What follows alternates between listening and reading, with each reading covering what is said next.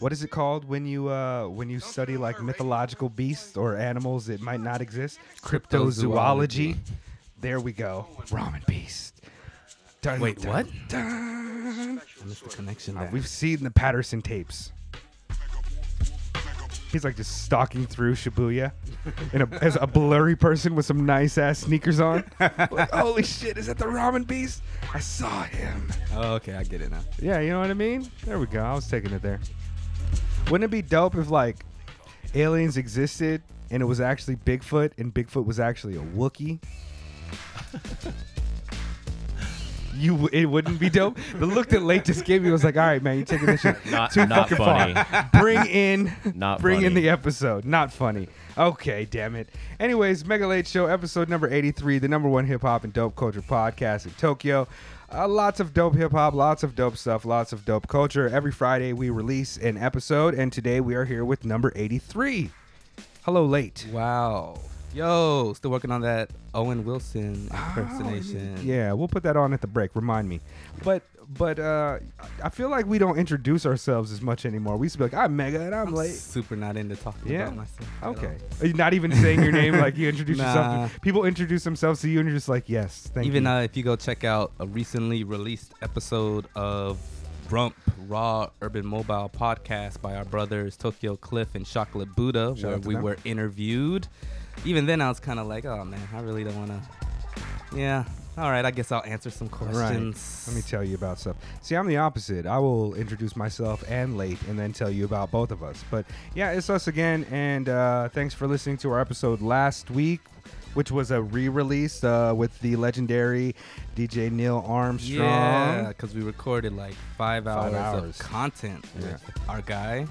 So we dropped that Jay-Z tail bonus for yeah. that ass. Like an hour and a half of us talking about him touring Just with his time Jay-Z. With Jay-Z. Yeah. yeah, good shit. So check that out in the week, the episode the week before with Meso and Kaigen, two super dope uh, independent hip-hop artists out here. Go check out that uh, Truth Attic album. And speaking of picking up stuff while listening to our podcast, make sure you go check out our sponsors, Ropadope Records out of Philadelphia. They are a music, clothing, and culture uh, distributor with several notable dope-ass artists, such as Mark DeClivelo, who seems to be the only artist we ever tell you about when we talk about Ropadope Records. We're going to have an official Ropadope Records commercial drop soon. I just got to email our guy Fabian over there, but check out Ropadope Records for some truly tremendously dope genre, uh, pushing and defining music, as well as our guy over at easterly art dot com, uh, D J R X seventy-eight.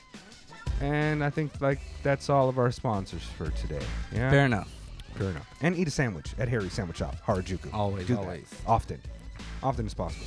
And rest in peace, uh, rest in peace to Ross G. But yeah, episode eighty-three, the fucking ramen beast.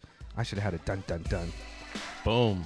Let's get an applause drop. Let's get it. Yo, so I'm just going to call you Ramen Beast instead of using your government name because I feel like the superhero joint is much just all good, nicer for our aesthetic. All good. Okay, so fucking people are like, the Ramen Beast, what does that even mean? Do you not know who the Ramen Beast is? Um, l- let me see. Uh, the first time I met you uh, and found out that you were you were doing this Ramen Beast thing, I heard that you were developing an app which was kind of like a Yelp slash Google Maps for ramen. And in you telling me that, you were saying that you would try all these bowls of ramen, rate them. And looking at your Instagram, which consistently is just absolutely delectable looking dishes of ramen, it seems as though you only eat ramen. How is your life right now? How's your blood Li- pressure? Life is very good. Yeah. I think my sodium intake is maybe a bit high, but uh, I space it out. Like, you know, I... I was just overseas. I think I ate two ramen shops in two weeks. Oh, okay. So there's times when like I go days and I don't eat ramen at all. But then See, again, there's days when like, you know, in like three or four days, I'll maybe crush like fifteen, sixteen, seventeen shit. shops. Jesus. So. One time I ate like five bowls of ramen within like three days and I had like the worst heartburn ever. I really thought I was going to die. True story. So I appreciate you doing God's work and really putting it down for ramen, man. Can you um, can you tell us a little bit about what it is that you do and a little bit about who you are? Yeah, for sure. Um, well, my name is Abram. I grew up in San Francisco Bay Area, and yeah, I ended up like randomly studying Japanese at the University of Arizona, and through that, ended up studying Japan for a summer program. Thought like Japan is super dope. Maybe I'll live here for like one year, and now here we are, almost sixteen years later. That's oh. how they get you. So. Yeah, I that mean, is how they a, get you. It's a long story. I can mean yeah. I could. That's the, that's the thirty second version.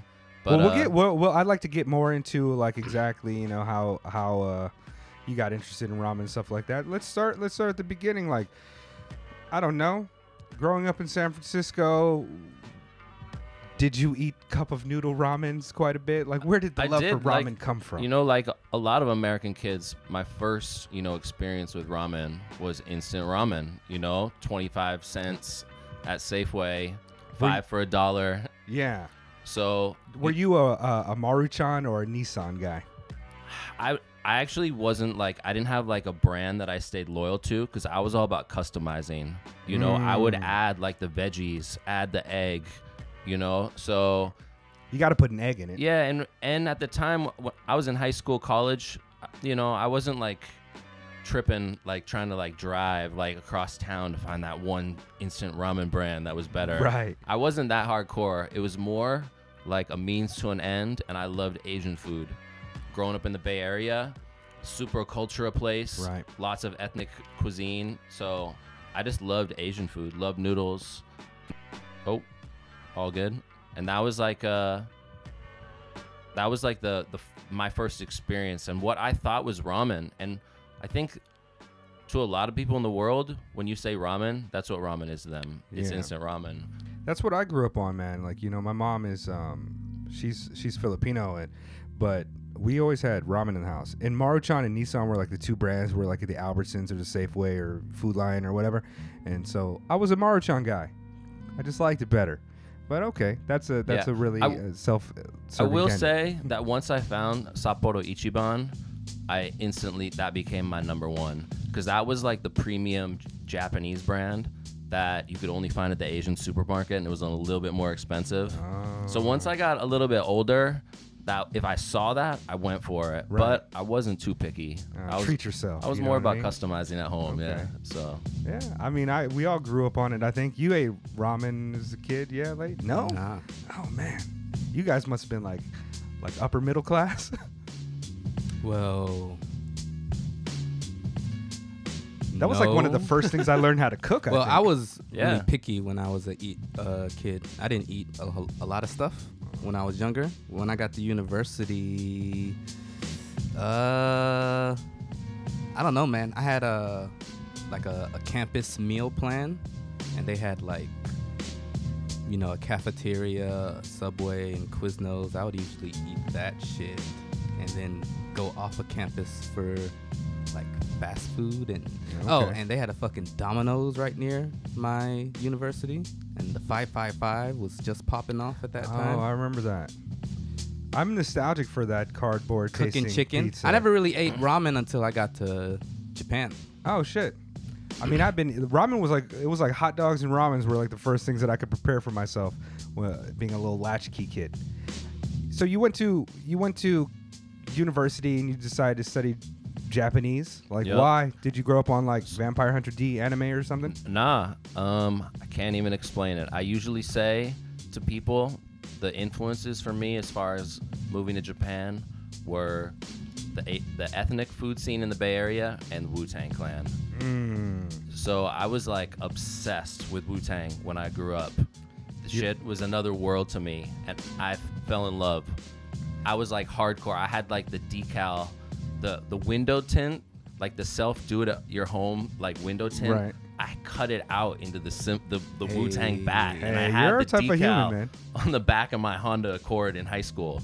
You so, are a type of guy. Yeah. So as you know, Wu-Tang heavily influenced by Asian culture. You know, mm-hmm. ch- you know, Shaolin Kung Fu is more Chinese based, right. but that like kind of opened the door as far as Asia being this exotic, faraway land.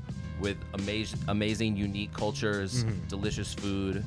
And I studied Spanish in high school, so I kind of had a, a, a base. Went Going to university, I was like, done with Spanish. Japanese just seemed interesting, and that's like how it started, just as an elective. Thought it was cool, took another class, took another class, and, and then all boom, of a sudden all of like, a sudden it was East Asian Studies was my major. So oh shit, yeah. And then you end up. Uh, what year do you end up out here?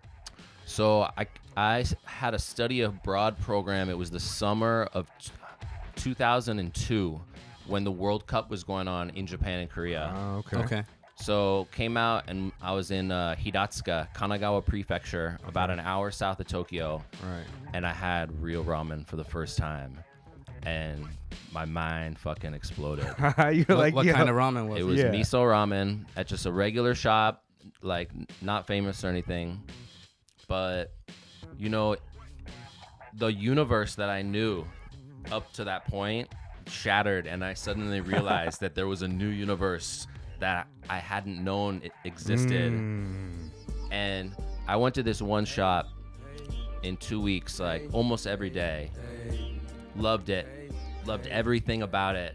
And then after that, Japanese friends took me to another shop, and my second ramen experience, going from miso ramen to tonkotsu ramen with, like, you know, little droplets of pork back fat mm-hmm. s- suspended in the soup.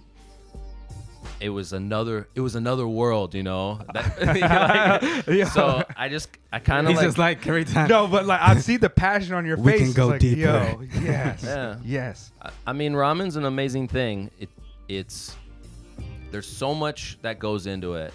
Yet it's one dish. It's fast food. It's cheap.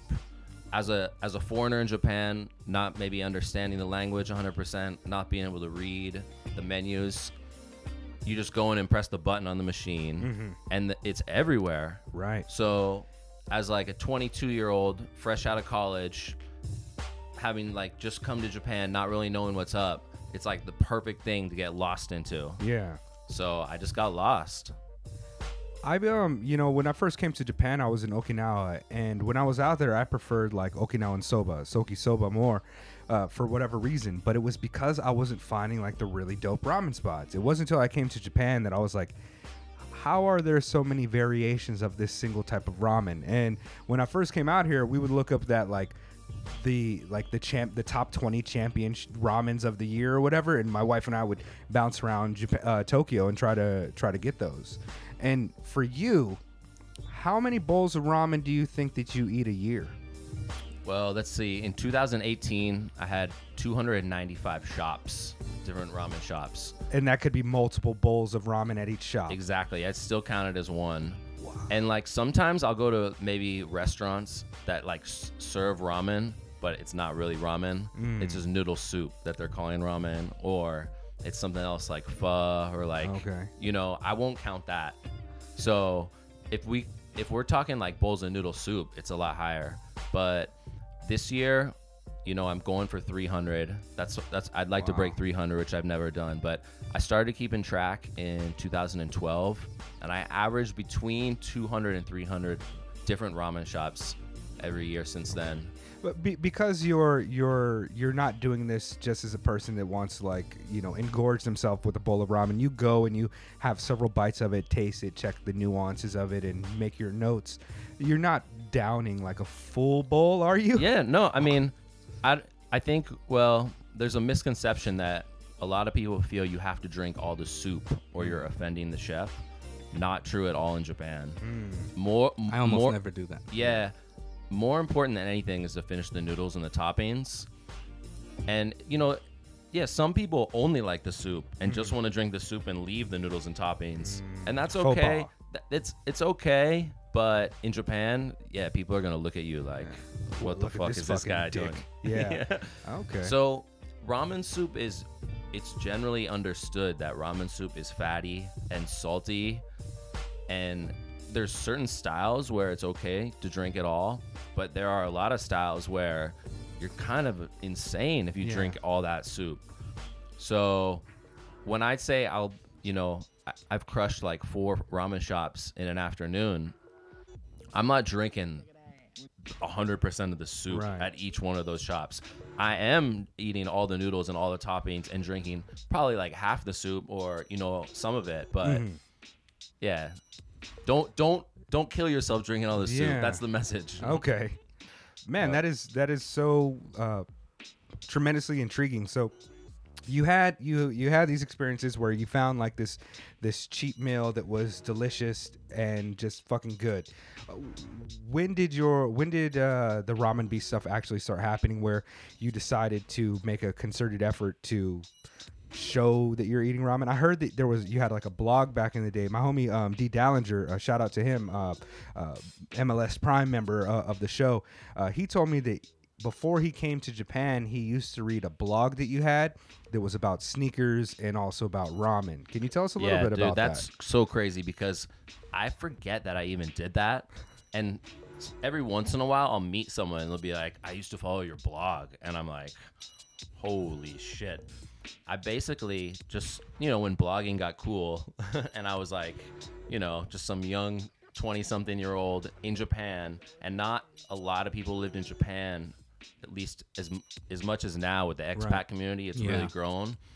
So what would I post? I'd post like Japanese hip-hop songs, photos of uh, fixed gear bicycles, because that was like big. Oh, yeah. You're from Fo- the Bay. That's yeah. A, that's like photos of like bathing ape shit. I used to line up for Bape gear and like Harajuku when that was the thing, and like sell Bape hoodies.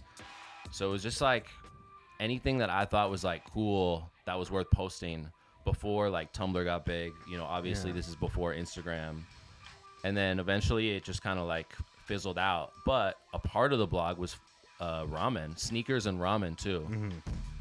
So it was just like a, a thing I did for fun, and I just stopped doing it years ago. But that was the blog, yeah. So, but you're also you were a sneakerhead, and you were selling sneakers out here as well too, like yeah, uh, to so, to people back back in the exactly. States. Exactly. So like so many expats here, I came over as an English teacher, which is the easiest way to get a visa. And for a lot of people, it's figuring out how to escape that, you know. And sneakers was a passion of mine since I was in college, and just being a sneakerhead and being here, I'd, you know, I'd be out and I'd like look in a store and I'd be like, dude, I could buy those Air Maxes, flip them on eBay, yeah. and make like a hundred bucks right now. Yeah. So I started doing it just as a hobby here and there. You know, the re- there's a lot of Japanese releases. The trends are different. Sneaker culture is huge you out know, here. Sne- they they kind of helped start sneaker it, culture, exactly. right? Exactly. Sneaker culture started in Japan right. before it did anywhere else. Like in the nineties with Air Max ninety-fives when they were going for like over a thousand dollars. And everywhere else around the world, people were like, what the fuck is that's that's right. crazy, you yeah. know? Why would you ever do that? Yeah, that was like ten years before yeah. it caught on everywhere else. So another thing is that Japanese people, they're such good collectors and they keep things in amazing condition. So combine that, those factors, and you have a lot of rare, old, hard-to-find sneakers in Japan. And people, like, trends change here. People get rid of them, you know. So if you know where to look and you, you know, have an eye and, you know, a little bit of luck is involved, you can, like, you know, it was, it's a lot more difficult now. But at the time, like, I started my own business. Yeah. Just finding, almost like a day trader, finding kicks in Japan and flipping them online Dope. daily. So I I basically started a business doing that, stopped teaching full time, and that was like my main source of income for, yes, sev- multiple years Dope, man. Until I found my my way into the ramen thing. Okay. And and with the ramen thing, yep. uh, when, when I first met you, it was just like, oh, this guy, like, you know, he eats ramen, he posts ramen. Uh, That's how somebody was like, yo, this guy is like, you know, he does ramen. And I was like, all right, I mean, shit, I like ramen too, whatever. But then I heard about the app. Yep. Can you tell us a little bit about the app? So, and how it kind of came yeah, that, to fruition? The app, well, I I guess I got to start with telling you about Playboy, because that's that's Please. where yeah, because that's yeah, where the ramen uh, that's that's where it really started for me. At the mansion with uh, Hef? Well, I won't go into that, but so this is uh, probably two thousand eleven, two thousand twelve, and I'm at like neighborhood bar that I frequent, you know, and it just so happens that a regular customer customer there is a writer for Playboy magazine Japan and mm. writes about food, and we started talking about ramen, and at the time, you know, ramen was just it was just a hobby of mine. I'd go out, crush ramen. Being an English teacher, I'd always use it as like a lesson topic with mm-hmm. my students. What's your favorite ramen shop? Mm-hmm. So I just had built up this like knowledge of the ramen scene in Japan, living here for years. You know, this is a, this is like almost ten years in now, where I meet this guy at this bar, mm-hmm. and we start talking about ramen, and I can just like see his eyes getting bigger and bigger, and he just like looks at me and he's like, holy shit, you know more about ramen than most Japanese people. I want to start a weekly column about you reviewing ramen shops. Mm. And I was like, sounds great, you right. know? So he asked me, is, is there anyone else, like any other foreigners in Japan that know as much as you? And there was this one other guy who, Brian, who has a, a blog called Ramen Adventures. Oh, I've heard of that. Yep. So he was the only other guy I knew that was up to my level.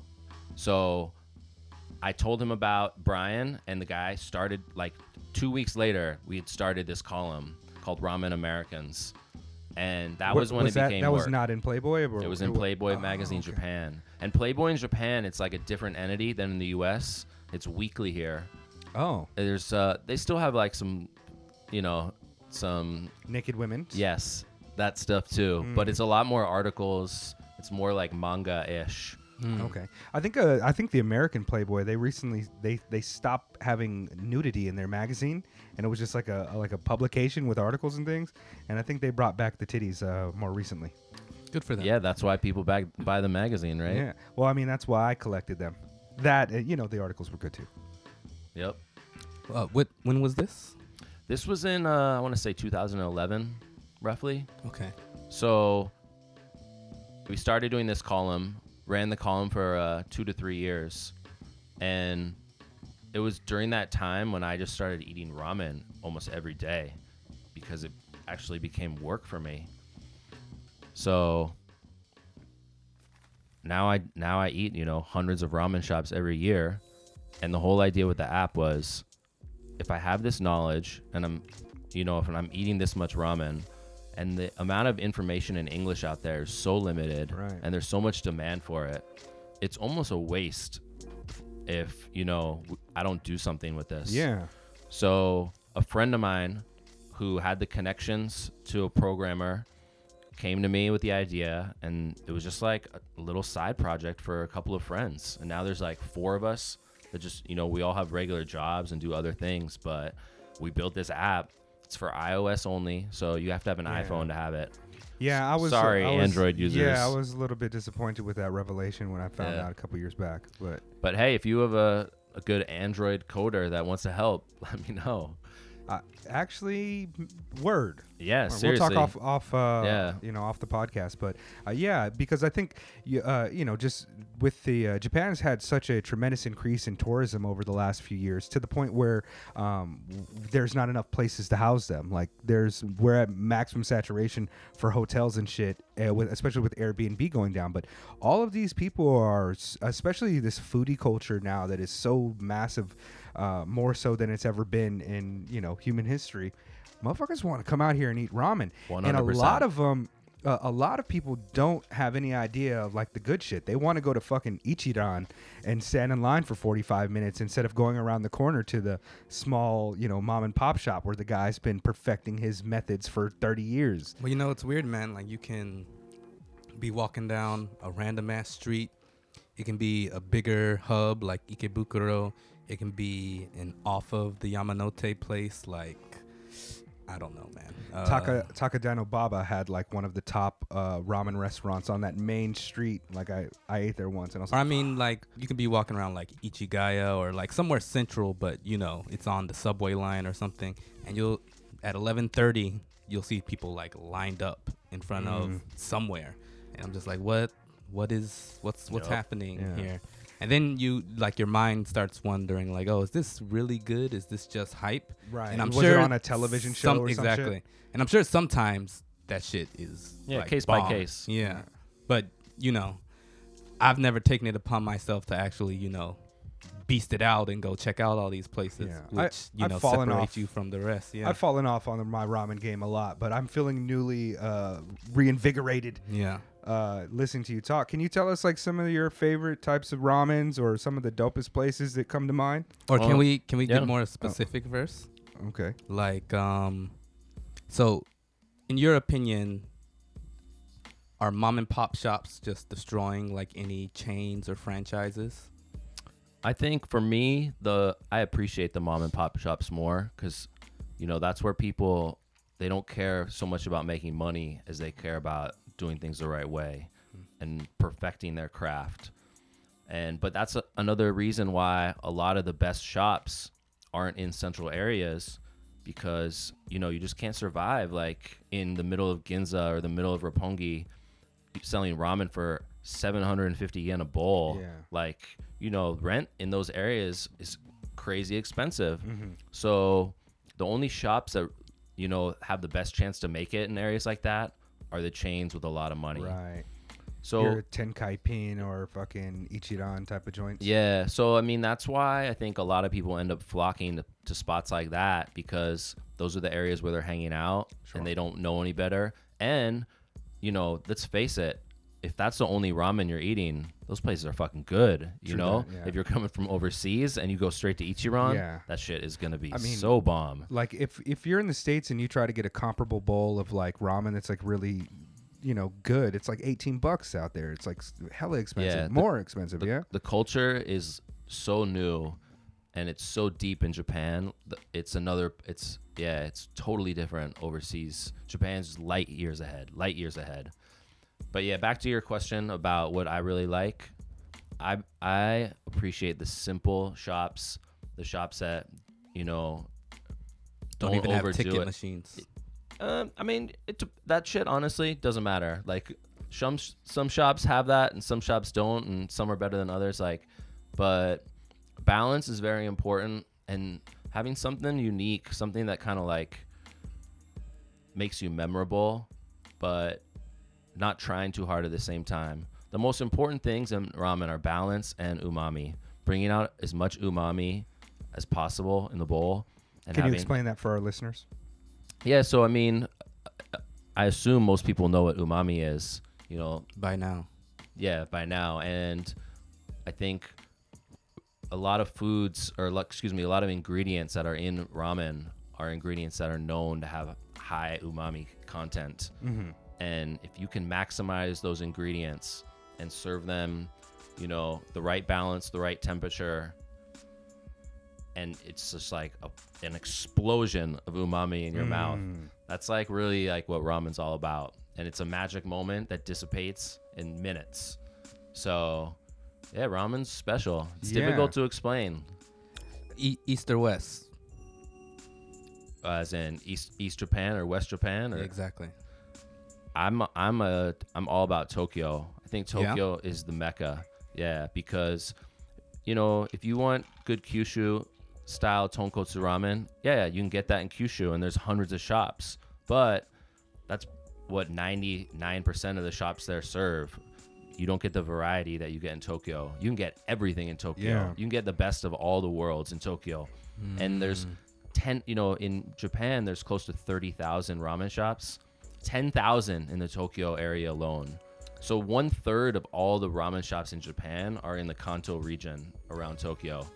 Word. I'm going to go ahead and just make a mental note of this uh, tremendous factoid next time somebody wants to argue with me about Tokyo or Osaka, which is the dope. It looks like we've got it on lock with ramen at least. So thank you yeah. for that factoid. Osaka is getting better. It's up and coming. No, no, no, don't give them any props. Okay. No, I'm just kidding. Go ahead. It's getting better. I'm sorry. Osaka is actually getting really better for ramen, but yeah, Tokyo, it's not even close. Tokyo it's, the is, varieties is the tremendous. ultimate champ. Yeah, yeah, as far as quantity and quality overall and just the number of shops, like it's a little bit overwhelming, man. Like just in this neighborhood here, there's like uh I want to say like seven distinct distinctly different ramen shops that I'm not even sure are chains that are all they taste tremendously different and they do different things, and they're all super like some of the best bowls of ramen I've ever had. Well, that might be a little bit yeah I believe hyperbolic that. But they're they're just good bowls of ramen. Like I couldn't say a negative thing about them. So what what um now, now for for a person such as yourself who's like a connoisseur, this probably sounds like me asking you like the greatest rapper of all time, which that answer is so loaded, but like how would you rate in terms of your personal preference, um top like in order which you prefer, Shio, Shoyu, Tonkotsu, Meso, like one through four or whatever? Super difficult question. It depends. I'd on the say day. It depends on the day of the week and like what I'm in the mood for. And that's one of the reasons why I like ramen so much, is because you can eat totally different style every day, and like the flavor combinations are so different. It's not like you're eating the same food item. Mm. You know what I mean? And then once you break it down to the fact that there's skemen and maze soba or abura soba, where you know it's being served without soup. Mm-hmm. In the summertime, they have the chilled, you know, summer like limited dishes that right. are, you know, so that that's like why ramen is great. There isn't like one style that I'd say is the champion style. It's do just you, like, yeah. Sorry. All good. Uh, do you consider soba as in ramen? Ra- no, soba is different. Yeah.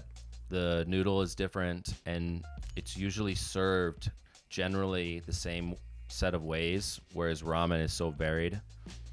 So it, it's safe to say that if you had to only have one type of food for the rest of your life, you would pick ramen.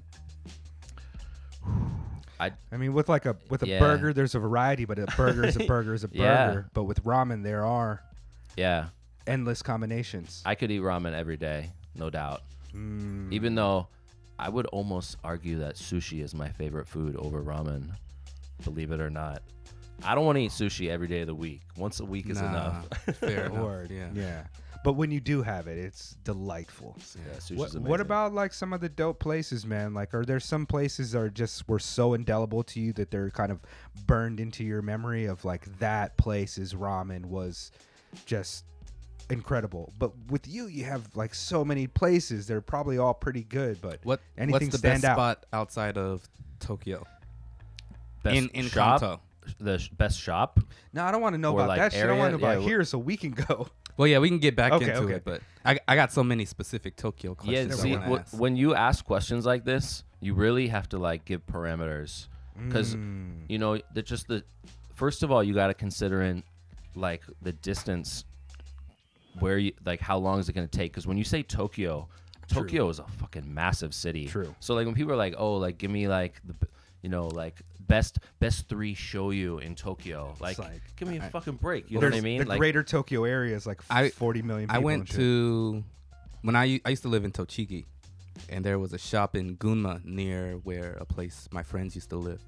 And I would always make an effort to go to that shop when I came to their neighborhood, because their sukemen was just like, you remember the, the name of the shop? No, I don't, man. Yeah. But it was like way better Sorry. than almost anything I've. But had. I have this. Yeah. I've had this same conversation that we're having right now. Yeah. Thousands right. of times, I'm where sure people is like, "Yo, you're the professional. I went to this place. It was down this alleyway.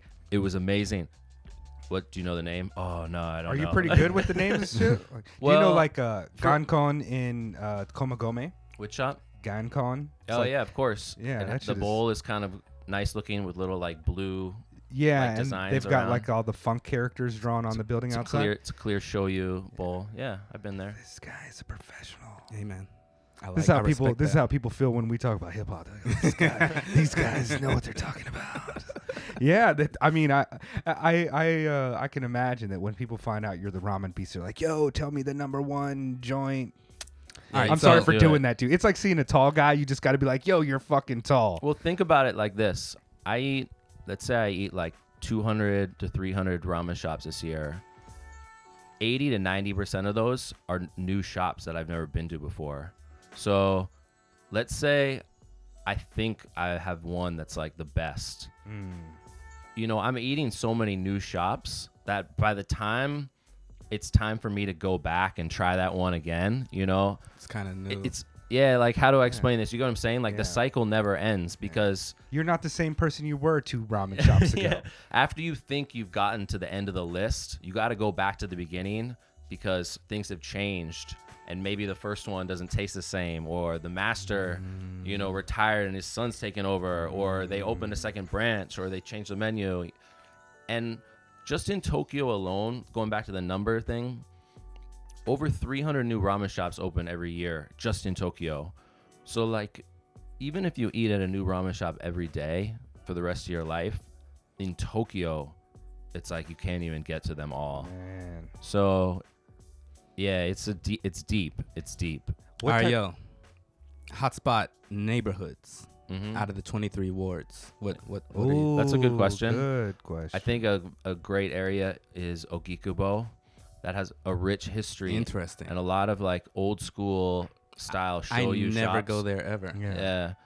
But see, that that neighborhood's a little bit out western Tokyo.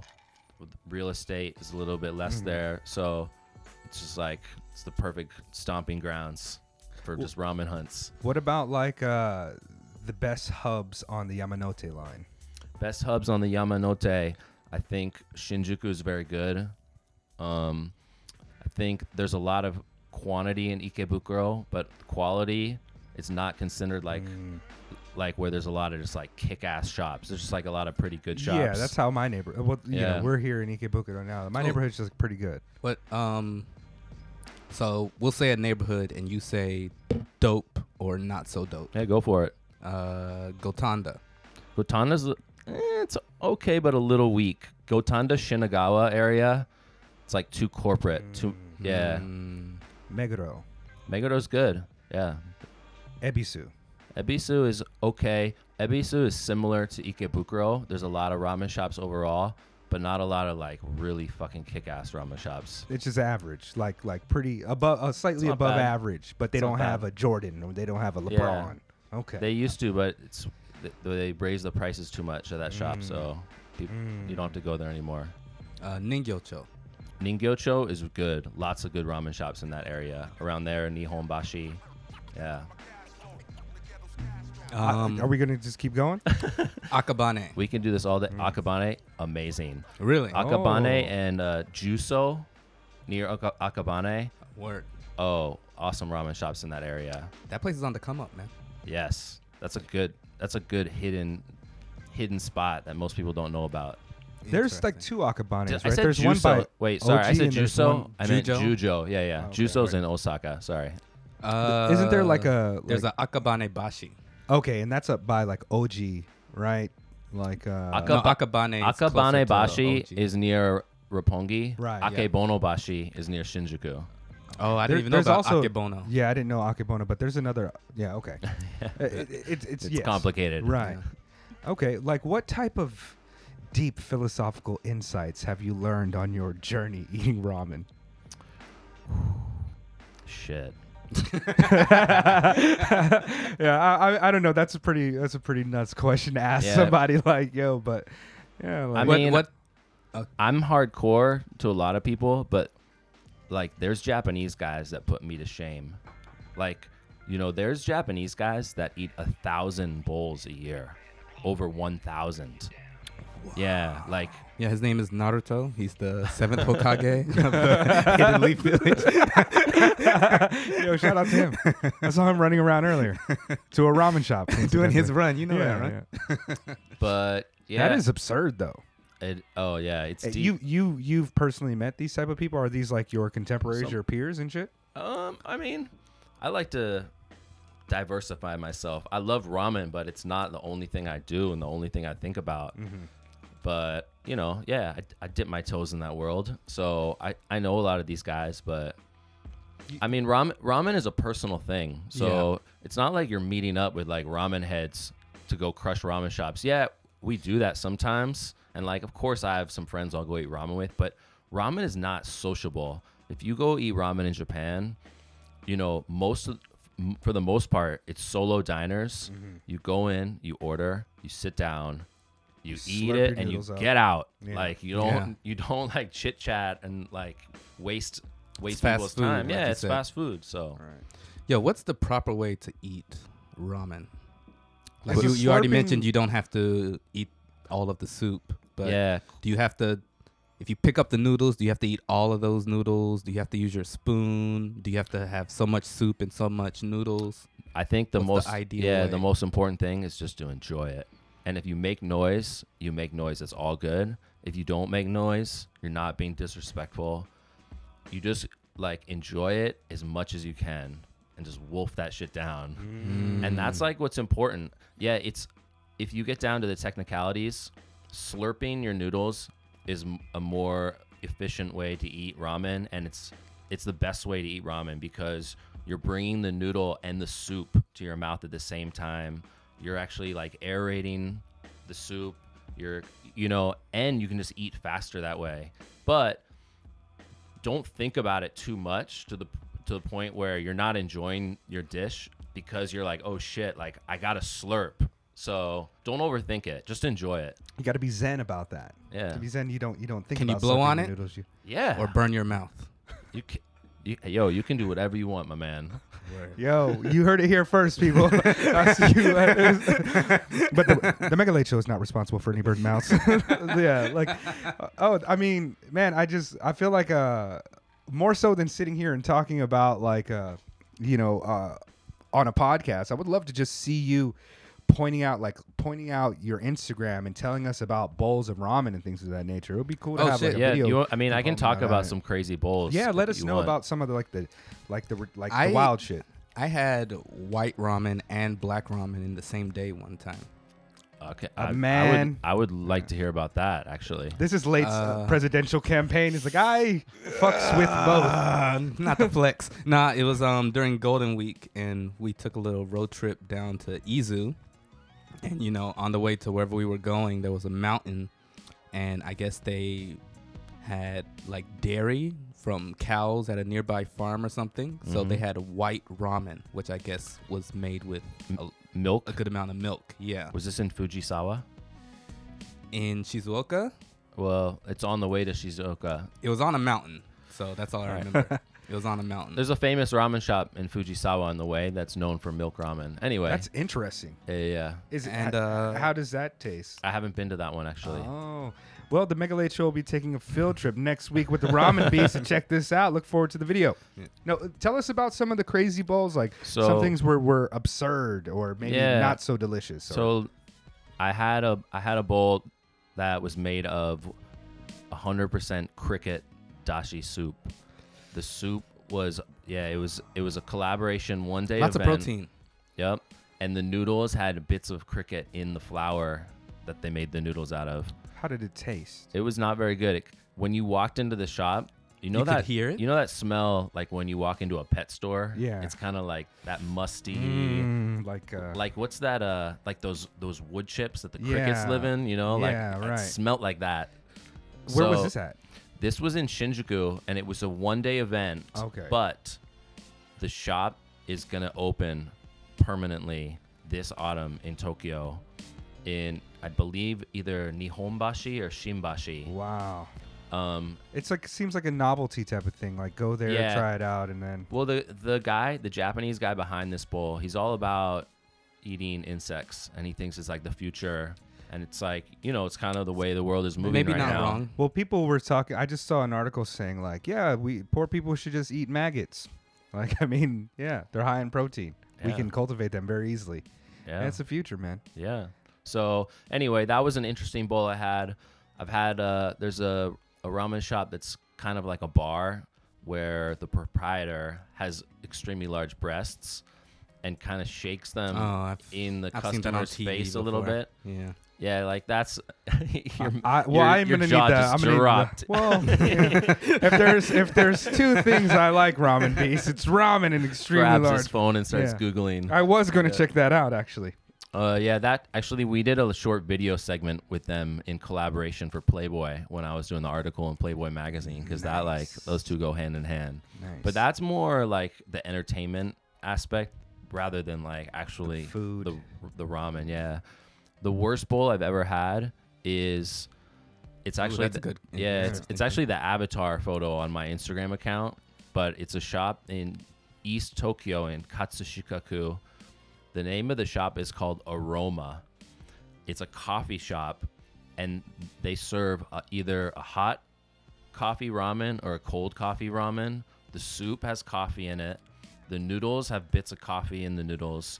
The toppings include sliced banana, scoop of vanilla ice cream, cheese, sliced uh, kiwi this is fruit. Like some yeah, girls, ham. O Ls go to it, like take pictures and be cute. It's like some the, hardcore shit. The picture, uh, your avatar looks like a uh, like a, a face. face. That's it. Oh. That's it. I was like, oh, that looks like a pretty cool bowl of ramen, yeah, yeah, but yeah. it's actually the most disgusting that's, bowl. That that's the had. worst ramen I've ever had in my life. Did but you finish it? No, I ordered two bowls. I ordered one hot and one cold, and I had to like apologize to the owners. They were so nice. It was just this old couple. They've been running the place for like fifty years. Oh, I would wow. I would recommend going to that place to anyone because of the experience. Mm. The ramen itself, yeah, it was ass, but yeah. I, it was an amazing experience. I remember that. You know, I go to a lot of shops that, you know, I just forget about because there's nothing memorable. Mm-hmm. That was like actually cool and genuine. So okay. Taste-wise, lacking, but... Uh, dope. It's yeah. extremely dope. What is like, I don't even know. I don't I don't want to get too deep into like what is the good shit or like...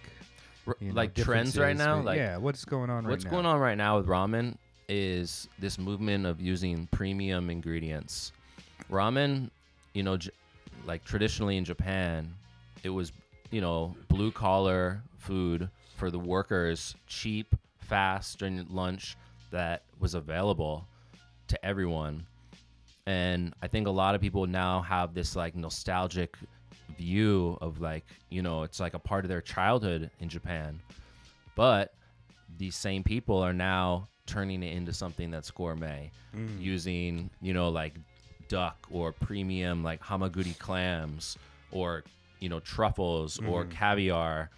So there's this huge movement now of the new school ramen chefs that are trying to like push the boundaries and like make it into something that's really gourmet and something really elevated, you know, rather than, you know, like a just a couple dollar like lunchtime sure. meal. What do you what do you think about that trend? Are, are those are those dishes, do they tend to be worth the amount of money that you pay for them, or yes and no? Interesting. I'm all for it, but you still gotta love the classic, you know, the old school classics that are super simple. But I, you know, this is like good. This is why ramen is awesome, because the there's so much creativity and room for creativity. Late's showing a picture. What hmm. what is the picture of? The it looks like shop a cow. With the the, ba- the boobs. White ramen. They have boobs. Yeah, but I don't. Not I don't like know that expecting. shop. It oh. just looks like a picture of a cow to me out front. But yeah, yeah. Interesting. Okay. Uh, later you can. Uh, I'll I'll I'll make some Look it some up. notes. Some Googles. Yeah. But yeah, but anyway, back to what I was saying. There's some people that think ramen should be five hundred, or excuse me, five hundred yen a bowl, mm-hmm. and they won't spend more. But, you know, you go into any Italian restaurant anywhere, and if someone charges like, you know, twenty dollars, thirty dollars for pasta entree, you don't really think twice. But at a ramen restaurant, if you charge twenty dollars or thirty dollars, people freak out. Like, yeah. Ramen's supposed to be cheap. Right. Where, you know, the amount of prep that went into that might be way more than... into a pasta dish, right? De- you know, depending Yo, on the spot. But how long, like, how long does it take on average to make a good broth?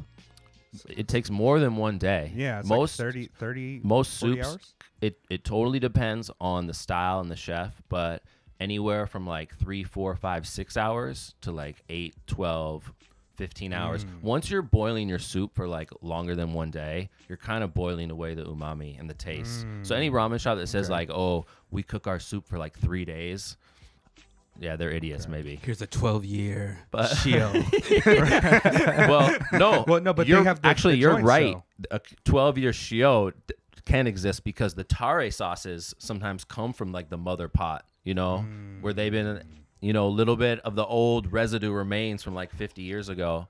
And some soup, some soups, they do that in Kyushu, where they have the mother pot of soup that at the end of each day, a little bit of the leftover soup goes back into that mother pot.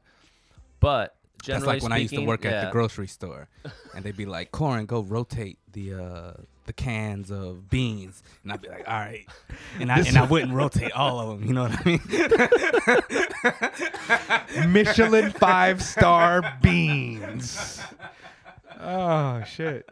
Did you just no. say Michelin five star? Is that is that it? Is that what it is?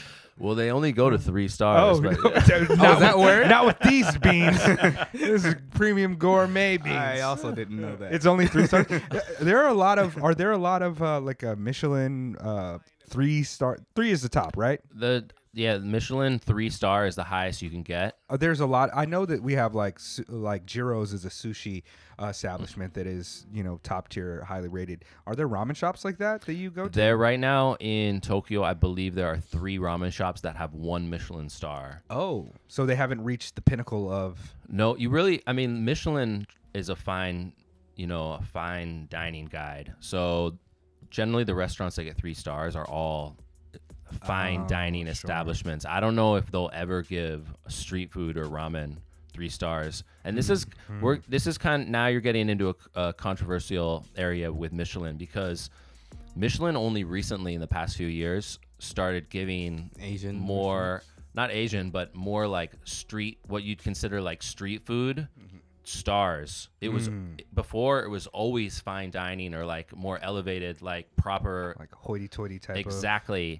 And now highbrow type they've of gone to like Singapore, and like hawker stalls are getting Michelin stars. Hmm. Ramen shops are getting Michelin stars. So to, in my mind, not to bash on Michelin, but like I respect Michelin when they're reviewing, you know, high end restaurants, not when they're reviewing ramen shops. Mm.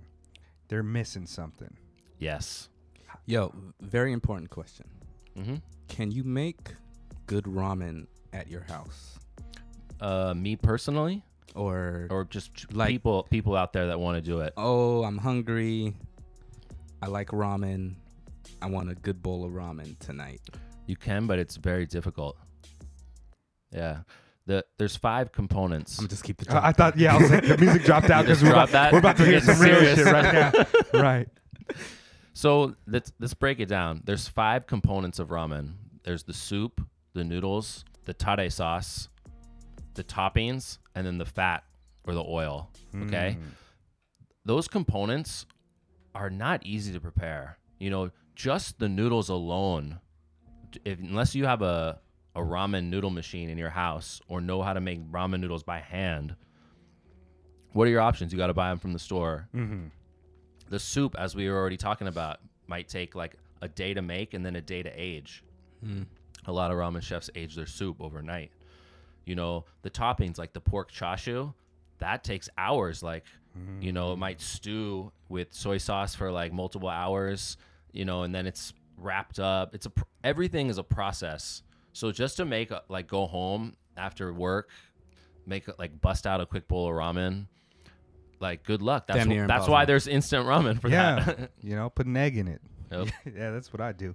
But oh shit, man! I, I don't know. Like uh, I'm I'm just quite happy to hear somebody as passionate as you are about ramen. You mentioned to me uh, before we started recording that you're going to be ta- taking a trip down to uh, Mexico to uh, go experience some of the best like uh, Mexican, or you were going to Mexico City mm-hmm. to experience some of the best like Mexican restaurants with another foodie. Have you uh, kind of developed a?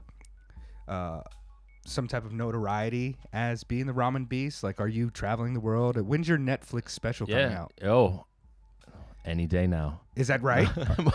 We'll see. I mean, I've, oh shit! I, I, I thought we were about to get an exclusive covering. Yeah, right here. I've uh, I've talked to people. I mean, people are interested in ramen right now, so there's like there's a demand for it, and the amount of people that really have the knowledge are so few and far between. Like. It takes so much time and dedication. What's what's good with actually, your guy? Is he still doing his thing, Brian? Yeah, Brian's still doing his thing. He's he is very focused on. Uh, he has his his blog and he has like a YouTube channel where he does like uh, a lot of different videos. He has some collaborations with some schools, like ramen schools, where you can come to Japan and actually like study how to make ramen for a few days. Go back and then charge twenty five dollars a bowl in Denver. Hey, get yeah. it. Yeah. Happening, yeah. But D- you said you have. Uh, I'm sorry. Continue. Yeah. On. No. You have a restaurant of your own as well. I do. So. I, oh wow. Yeah, I partnered with a Japanese ramen master and brought him back to San Francisco, which is where I'm from, and we opened a shop there. And I knew nothing about the restaurant business other than that I never wanted to get into it because I know how hard it is. A lot of our listeners actually come from the Bay, like uh, mm-hmm. San Jose and San Francisco are um, two of our longest, uh, our most listened to, or our biggest listening demographics. Well, so, if do you, you do you want to plug your, your restaurant? What's? I mean, sure, yeah, Men's uh, Show Tokyo, yeah. Okay. Uh, our first locations on uh, Geary Street, downtown San Francisco. Oh, shit. Second location opening soon this fall. Is that going to be in the city as well? Also in San Francisco. Hey. Um, and if you go there and say the promo code Mega Late Show, you will get a complimentary five-star no, can of, of beans. Five-star can of beans? Yeah. yeah. Dave Dave Chappelle came oh, late night and ca- like came up to the front of the line and asked our staff, like, yo, do I have to wait in line? And she's like, I'm really sorry. But you, like, she's like, there's nothing I can do for you. I wasn't Today? there, you know. I yeah, I asked her. I was like, what did he do? She's like, he said, well, this is embarrassing, right? But yeah. I think he waited in line and then he ate. Yeah, so I would. Uh, to be fair, I would try that too. Yeah, he had the vegan. You know? He had the vegan ramen. Oh, yep. Okay. I love Dave Chappelle. Big Dave Chappelle fan. Yeah, yeah. Did you go see him? Greatest of all I time. did. Yeah, I actually. I that was like the I was at, I was right after the Dave Chappelle show in San Francisco, and we're getting into the Uber outside, and I there's like a pack of girls running across the street, and one of them says, "Hey, you're that ramen guy," and I was like, "Uh, yeah," and then got in the Uber and then left. You know, next day I get a D M like, "I met you in the street." I was like, "Holy shit!" Like, oh wow. I was like, people. Like Notoriety. Recognizing me from ramen, like what? So weird, yeah, no, so that's weird. Tight.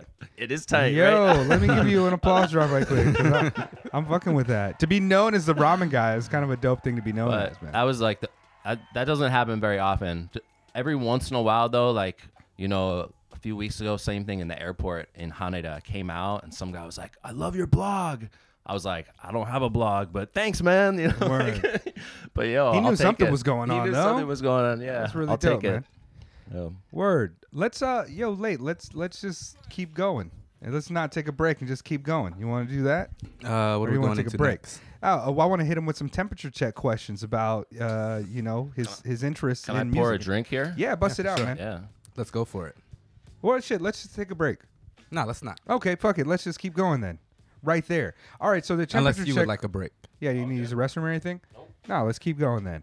Um, so the temperature check segment of the podcast is where we kind of just ask you a bunch of questions in regards to your thoughts on uh, hip-hop music and pop culture. Uh, we can go off on tangents about them or not. I like or whatever, it. But um, I, I want to hit them with the one of the unchanging while we're in the temperature check question segment of it. And the unchanging question is your favorite member of the Wu-Tang Clan. This is an easy question. Is it? There's only one true answer. Can we answer. guess? Oh. Yeah, you can guess. But all right, we each get two guesses, three guesses. All right.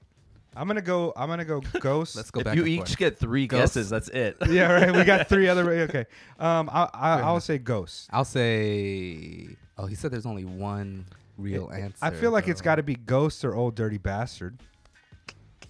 Method Man so. is why? the dark horse. Why why so. why would you Well, here, because I would say that Ghost has the strongest catalog. I would say that Old Dirty Bastard is the most indelible and perhaps the most endearing. But the way he and said Method it. Method Man is kind of the one. The way he said it, though, like there's only one true answer. And thinking about the, the time when he was like a fan, Ghost wasn't really shining like that. I I mean, not, not, I'm going to think particularly Meth or Inspectah. R Z A. Inspectah, though, I mean, he has one verse.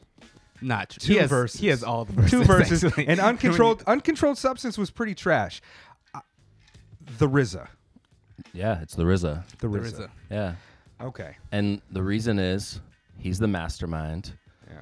All of, you know, all of the the finest albums by the Wu, they're all put together and produced by the R Z A. Yeah. Facts. There's a there's a true master track here and there, but it's all orchestrated by the R Z A. And yeah. their their run when they were, you know, undoubtedly like tremendously dope, um, without any, you know, chinks in the armor, so to speak, that's all R Z A. Yeah, and like everything, I think R Z A was so far ahead of his time. Like even like the shit he did with the Gravediggaz was like so ill.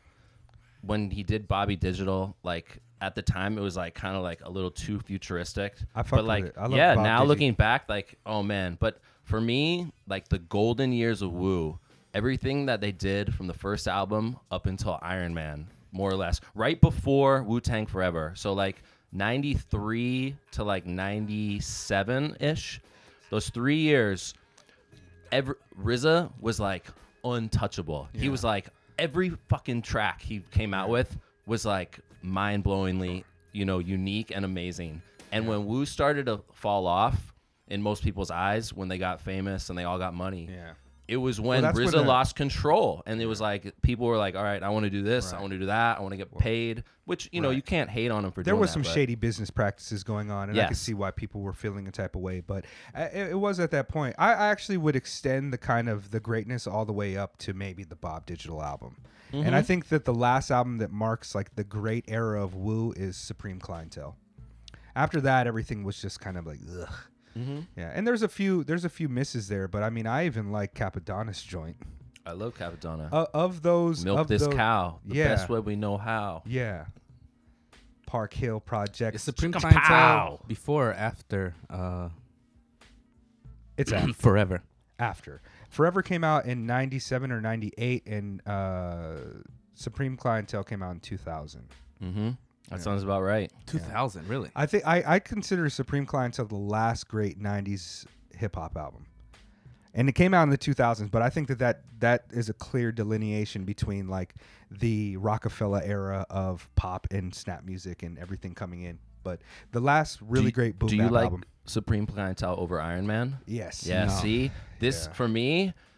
I'm like I th- well, strong Iron Man, strong. And see, I meet a lot well, of Wu fans, h- like hardcore, and for them, it's the I, other way around. I'm more nostalgic for Iron Man, but I think that Supreme Clientele is probably one of the greatest albums ever created. I hold it to the same light as I do like an Illmatic, a Doggy Style, or fucking, you know, uh, Only Built for Cuban Linx. Wow, I think it's yeah. right up there. I really do. Um, it's just, you know, that to me, that was like the last... like the last cries of experimental R Z A. Beats like fucking Stroke of Death are just nuts, and they all spaz out on it. And it and after that, like Bulletproof Wallace and everything from Ghostface mm-hmm. was a little bit more shiny, a little bit more um It Was Written, so to speak, like a, a shinier Wu in that regard. Could you um let's take the first five solo albums, right? Yep. Uh, you know, Liquid Swords, Return to the thirty-six Chambers, Tical, Iron Man, and Only Built for Cuban Linx. How would you rank those? For me... Did, have we ever done this late? Wait, do... Don't include Enter the thirty-six. Don't include Old Dirty Bastard joint?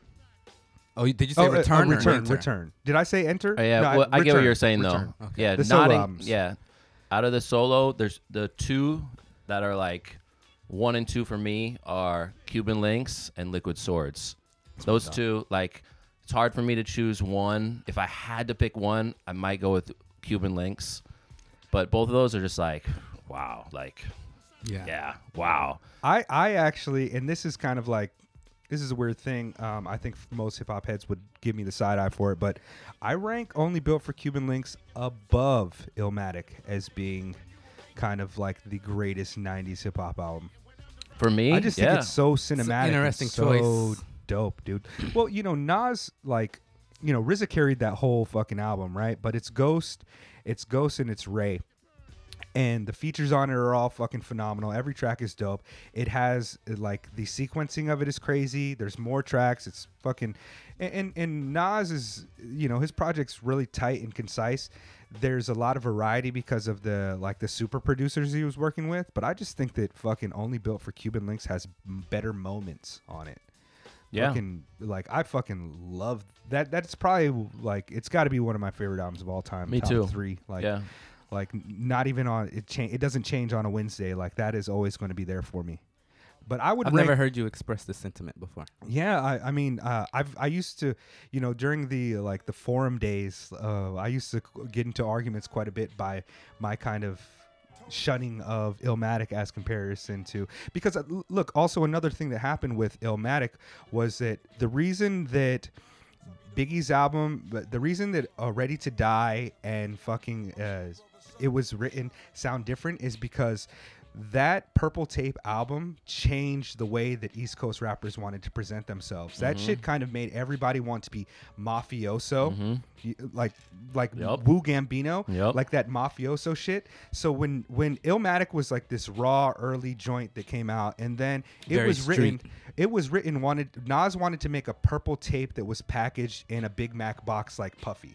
right? You know, like to to like make it pop, but also make it like mafioso. And I think it completely changed Nas' dynamic, and I think that that really made people say, ugh. What was it? The um, not The Firm. What was his group? Yeah, The Firm. He was on The Firm. Yeah. Nas was on The Firm. Yeah, yeah, it was uh, produced by Dre. Yeah.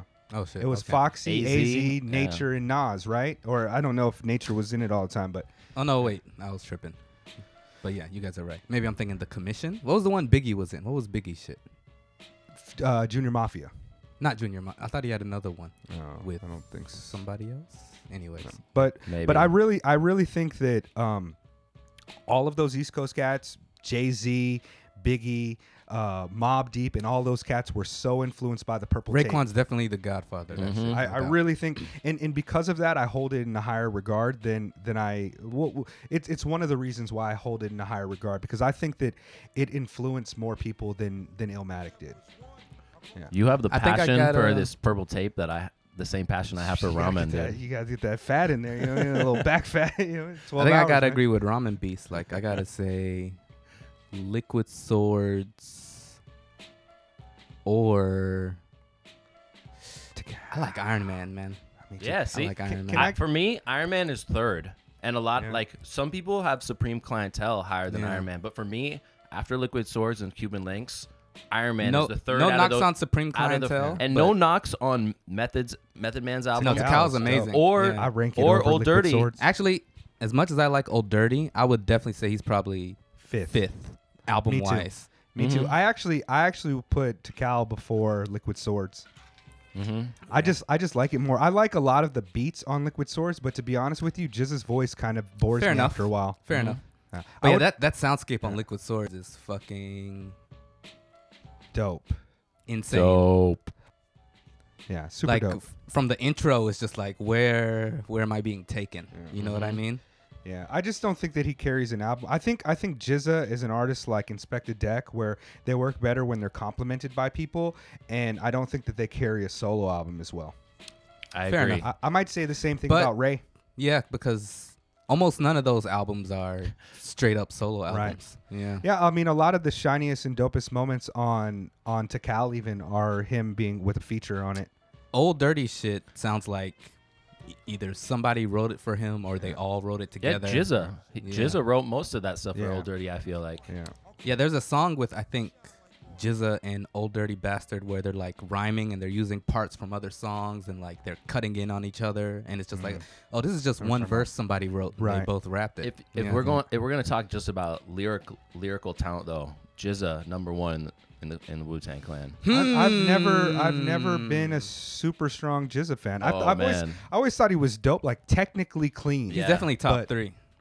I just I just like um, some of the nuances of the other guys and their styles. It's got to be G Z A. I mean, like going strictly he's lyrically. He's RZA's favorite. Yeah. RZA's favorite rapper is G Z A.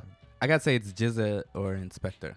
I think just going straight lyrics. See, I think Method Man has the best bounce, and I think that old uh, Ghostface used to be the most like um, the the the freshest like vernacular. Even though Raekwon gets that, but I used to think that like You God, Ghost, and Ray were very unique outside of even just the sound of their voice. Rhyme structures were strange. Whereas I would say that G Z A and Inspectah Deck are very kind of a um, formulaic kind of contemporary boom bap style of writing, like A, A, B, B, A, B, C, A. You know what I mean? Yeah. Like a very, whereas like, um, Cappadonna and You God used to put together just weird sentences and mm-hmm. like really stylers, and that, that's kind of who I gravitated more to. Like old R Z A was fucking crazy too. Mm-hmm. Old R Z A was, and that's the thing about the Wu that I feel is a little bit different than the guys from Hyro. Like the guys from Hyro are all technically dope, but a lot of their freestyles sound like their raps because their raps are just very kind of simple,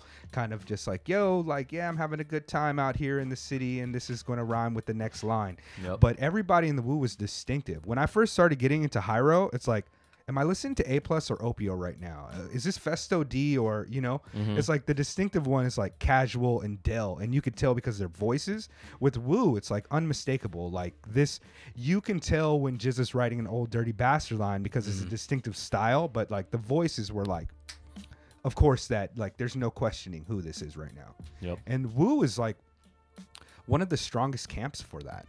Nine, ten members, if you include Cappadonna, of just completely I mean, distinctive stylers. We haven't, we haven't even talked about Master Killer yet. Everybody's right. descended from. Like, everybody was trying to make a Wu-like group where yeah. everybody's a star. Like, yeah. there's really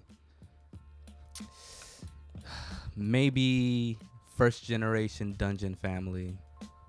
Sure. And then I can't even think of another group on that level where everybody has like a distinct sound. Like maybe like Bad I mean, Boy like, you know, around when they had like Fellowship, the Locks. Fellowship is is different. Uh, everybody sounds different in Fellowship. Living Legends. Living Legends. That's what I was gonna say. Yeah. Living Legends is like the West Coast Wu-Tang yep. for the most part, but like, uh, of course, nobody reaches the kind of pinnacle that Wu-Tang has. I would argue that the Wu symbol is the most recognizable symbol in hip hop. Fair over enough, any yeah. like what Run D M C or fucking hieroglyphics. Nah, I would even say nothing comes close. Yeah, like like no font or anything. Like the Public Enemy symbol, it's like it's not as like Wu is. My mom knows the fucking Wu-Tang Clan, you know what I mean? Yeah. My sisters have Wu-Tang tattoos. Yep. And it's like, y- yeah, I mean, all right, least favorite member of the Wu-Tang Clan. Let me do that to y'all. I'm not going to answer. I already know who it is. Did you watch this? It's Let's not go tough. into that. Yeah, did you I, watch? The yeah, I don't want to. I don't want to talk shit about any of them. you know? Okay, what? What? Yeah, t- did I watch the documentary? Yeah. I did. The four, the four part documentary yeah. of Mikes a, and Men. It's amazing. It's really I loved, good. Man. I loved it. Yeah. I still haven't seen I it. mean, I, I meant to put it on the drive for you. My bad. yeah. I yeah. I don't know. I don't know if I can even answer that least favorite, but I I would say I always felt like Method Man was overrated.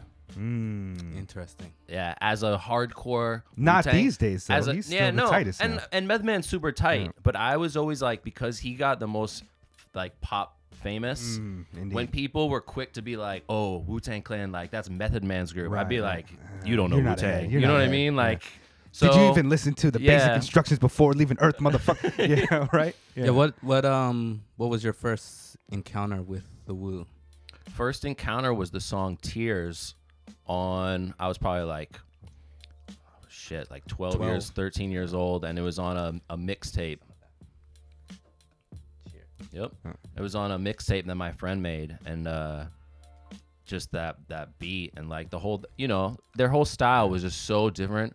Growing up in like, you know, upper middle class Northern California, and hearing the Wu-Tang for the first time, it was like, dude, this might have been another planet, Word. like. And it, I just yeah. like, yeah, I got, I gravitated towards it. So I think my first encounter was probably like, I, I'm, I think I heard a couple cuts, but the first joint that pulled me in was probably Cream. I was like, oh shit, this is crazy. You mean like the chorus is like an acronym? Like that's mm-hmm. genius. And I'm like fucking maybe twelve yep. at the time. But yeah, that definitely, um, I think I got a hold of the album about a year after it released, around the same time that Method Man shit came out. And after that, I was sold. I was like, this is the best shit. And then people tried to tell me No Limit, and I was like, nah, B, nah, hell no. Nah. yeah. I made a I you? made a pilgrimage. A lot of talking people, about you know, diverse styles. Shit, Silk right? the Shocker. Yo, uh, Mia P, X. You know uh, what I Cain mean? Cain and Abel. Right. You know, I had um, I had this cat though. from New Orleans who was like, you know what Wu-Tang stands for? It stands out. And he, get, he came off the dome with, or maybe he wrote it at home. It was like a, a can bar, but he's like, it stands, we're useless to all New York gangsters. And I was like, oh, you got me. They're not gangsters, though, you idiot. Get out of here. Let me hit you with the Supreme Mathematics. No, but I was a huge Wu fan. Well, do you listen to anybody now? Uh, What do you mean, anybody from music, the Wu-Tang? Like, yeah. Yeah, or of no, course. Oh. Contemporary. And nowadays, I listen to, you know, I, I, I listen, I get a lot of stuff from YouTube now. Okay. But uh, as far as like new cats that are like up and coming, I don't even know how to say his name. Uh, Shababy. Okay. I've seen it written. Yeah. I don't know if I've. I don't know if it's called Sababi or yeah. Shababy. I, I thought it, I always said um, Shababy. Yeah, I'm all about him. Yeah. I've there are like, lots of babies right now. There are. Duh, baby. Yeah. yeah. Little baby. Little baby. I've liked Currency for a long time. You hear that Currency and Freddie Gibbs joint that came out last year? Yeah. Fetty. Yeah. That Location Remote beat is just. I don't remember. The first joint, yeah, that shit is crazy. But okay, I'm but yeah, but honestly, I just nowadays more than anything, I'll throw on YouTube and I'll just like, while I'm working, I'll just have that on, like let the uh, the recommended choices just mm-hmm. pop up. And a lot of times it's garbage, but sometimes I I just find stuff that I'm, you know. I think there's a lot of cats who are kind of like obviously like descendants of the Wu-Tang sword style of rhyming. Like it, it comes from that. Beast and Coast they, yeah, kids. the Beast Coast kids. But even even guys like uh, the God Fahim, Mock Hami, oh, and those yeah, dudes. Definitely. Even like a Denmark Vesey comes from that style of like experimental That's like a whole hip hop rhyming. I mean, shit. Maybe the Alchemist and you know like Prodigy Mobb Deep is also like it's like a meld of Word. that kind of thing. But yeah, there's a this British rapper from well from England obviously, and uh, his whole style is just basically like old school Wu-Tang type shit. Mm. Uh, his name's like The Fly Hustler, and it's just you know minimalistic beats, but you know rhyming about food, talking about uh. luxurious type shit, mm. marvelous slang, all that good yeah. stuff. Yeah, this that's hip hop nowadays.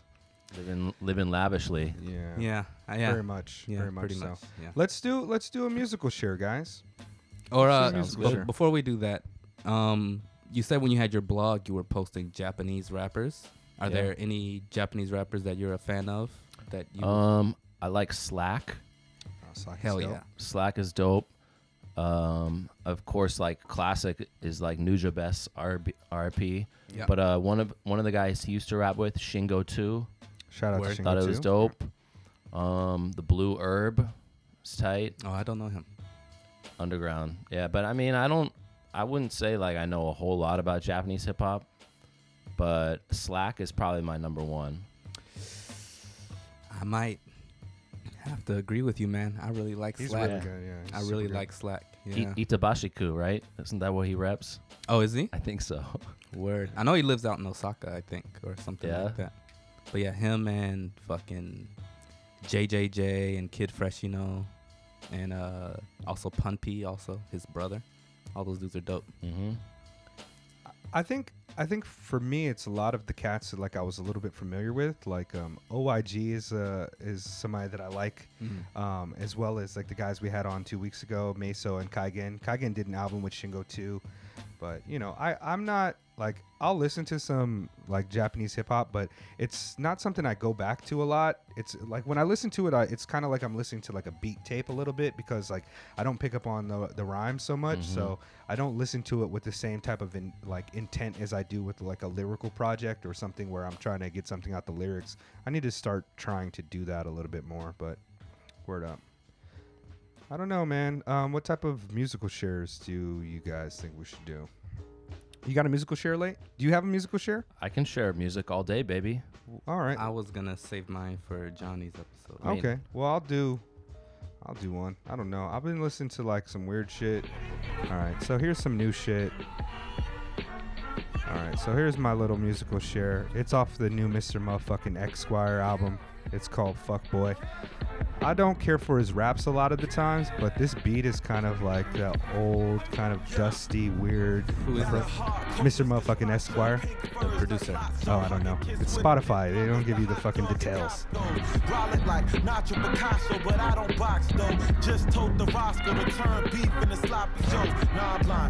I like the beat, man. It's yeah. it's it's, it's kind of dark, dusty, experimental, you know. It's got a little Gravediggers yeah. in it. Yeah. Yo, we've talked about the Gravediggers a couple times on the podcast over the last few weeks. I forget who we were talking about it with, but yeah, a couple people were like, probably yo. Remixer. Ah, you're right. Oh, maybe. Yeah, but this is dope. I've also been listening to that Maxo Cream, which is like a Texas rapper. He's really? Tight. Yeah, he's fucking... Yeah, his album's got he's some tight. really dope shit on it, man. I'm just going to skip to this, too. Yeah, this joint right here. Come here, man. Sit down. I get the idea that because I'm always like so fucking hip hop, hippity hoppity, a lot of people think that I won't listen to like some real trap rap type of shit. But the shit that I don't like is really just pop poppy shit that sounds like everything else. Like, to me, this is just dope lyrics, dope beat. Like, it's good rap. I've never listened to Maxo Cream. Yeah. Like a bastard. Police kicking in my dope. Threw my mama on the floor. H P D took my pops. I bought that heat. Here's a good question, Mega. Besides the guys you always talk about, who are some contemporary rappers that you're fucking with? Uh, so I no, like this Maxo Cream. I like O. No Arm and Hammer. No Griselda. No Mike. No Denmark Vesey, no Cavalier. None of that. W- what about Z Looper? I don't I've never talked about him before. Sure, that's fine. And I Z don't Looper's know who that dope. Is. Um, this Maxo Cream is really dope. Um, who else that I'm listening to right now? I don't know, man. Like, uh, I haven't picked up any real new albums besides this fucking Mister Motherfucking Esquire, this Maxo Cream that just came out like last week. Um, I listened to the new Chance, and that is super trash. I haven't listened to it. Oh, my God. If there's anything Actually, that's fuck trash, it. I'll play like, my song right now. Yeah, that shit was so fucking trash. But Actually, you got uh, Spotify now, right? Yeah. Uh, can you look up Toby Lou? Uh, T O B L O U. He's got a new album, on Live on Ice. Okay. And I think it's the third track. Mm.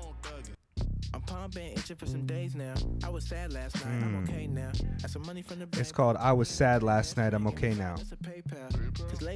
I talked about him a lot on the podcast. Yeah, I comparing remember him to Smino. Uh, I haven't, uh, admittedly, I haven't listened to the whole album yet, but it sounds dope. He's amazing, man. Like, he's a good mix of, like, Chance, early Kanye. He's also from Chicago. Mm-hmm. And then, like I said, Smino. Like, that kind of melodic rapping. Mm-hmm. But also, like, uh, a bit more vulnerable. Not so much on the extravagant kind of rap side. Mm-hmm. Did you listen to that Y B N Corday? Is that how you say it? Corday? I never listened to any of those guys. His new album's dope. He can rap his ass off. He sounds like, um, he's obviously influenced by, like, J. Cole. I think a lot of kids in this new generation are influenced by J, though. But it's I mean, good. I didn't mean that to sound, like, super harsh, but, like, because didn't one of those dudes just go to jail or something for murdering I thought the same friends? Thing, too, but I'm not sure if they're related by crew, but there was another Y. Y, something. Yeah, right? I thought yeah. they were crew. Okay. Uh, Melly, right? Yeah. yeah. Something he mellow. Fucking, yeah. What? Yeah, and he yeah. has that song, Murder on My Mind. Right? Yeah. Yeah, yeah, yeah. Which is like a fucking, like a Key and Peele skit. About yeah. Like, yo, what's that one Key and Peele skit where he's like, it's I basically rap James snitch, and I put yeah, the yeah. gun in yeah. the aquarium. It's like, oh, rap snitches telling all their business. Yeah. Take them to court. They be their own eyewitness. Do, you Do you see, see the, the perpetrator? perpetrator? Yeah, yeah, I'm right here. Hell yeah, rap snitches. But yeah, it's a Tay K is locked up now for good, right? I read about that. I never, I didn't know who he was though. Like, I, I get a lot of my new music from Spotify, and I these newer type guys don't. But you know his story up. About how he ran? No, I don't like, know anything about him. Yeah, you know? he um he was on probation, and then he the, fucking cut off his his uh, fucking house arrest ban, and then just exactly he cut off the ban, and then he dropped a track called "The Race," where he's like rapping about like. How he fucking ran yeah. and the shit blew up, and that's how he got famous. Yeah. And now wow. he's like, he's locked up for a bunch of shit. Yeah, though. yeah. It was a, you know, this is the best choice he ever made, he and the can, worst choice yo, he ever made. But actually, he can rap. Yeah. He's not bad. I think Chicago also. Uh, he might be. I can't remember. I don't know. I don't know. I feel like today's marketplace, there's just so many caps, cats who are like can rap. You know what I mean? It's like the, the ability to like, especially regardless of what type of music you're trying to make, like the new Zilla Rocka shit that I've been listening to, like it's dope, and he can rap, and it's just like sometimes from Rage. Uh, no, no, the the the M C from uh, New Jersey or New York, Zilla Rocka. Oh, not, okay. Yeah, he's a he's a. I've been listening to that uh, a lot recently too. He does tracks with like Curly Castro and shit, but I fuck with both of those guys, and it's like. It's good, just hip-hop music. Nolan the Ninja, like, I like his album this year. It's good hip-hop music, but nothing really stands out to me as being, like, um, like an incredible piece of art. You know, it's just, like, mm-hmm. it checks all the marks. And I feel like a lot of music nowadays is like that. And the ones that I feel is kind of, like, special are the ones that push boundaries and make weird shit, which is why I'm always harping on, like, like uh, cats like Arm and Hammer. Like, I really fuck with Arm and Hammer because it's like, to me, it's just like different, experimental, mm-hmm. hard, aggressive. You don't hear it anywhere. And I think that like, like I kind of hate to s- that I'm a- aligned with that type of thinking, because when I see that on when I see that type of review on Pitchfork, it seems that Pitchfork finds guys that are weird and likes to give them high scores because they're weird. And a lot of times it's like, it's weird, but it's not that dope. Like the new fucking Death Grip shit, it's like, it's weird, but it's like, what is really good about this? Like, what makes this a critical darling? Like the first album, sure, but like it's the same formula now, and like the guys that I like, it's all still weird shit. The guys you that like, I really like. How do you feel about shit. Odd Future? Tyler? I think I think Odd Future. Like I haven't listened to Odd Future.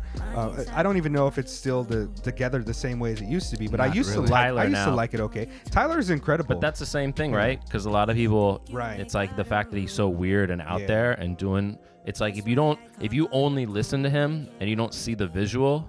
Yeah. Like you might not get it, right? Yeah. So.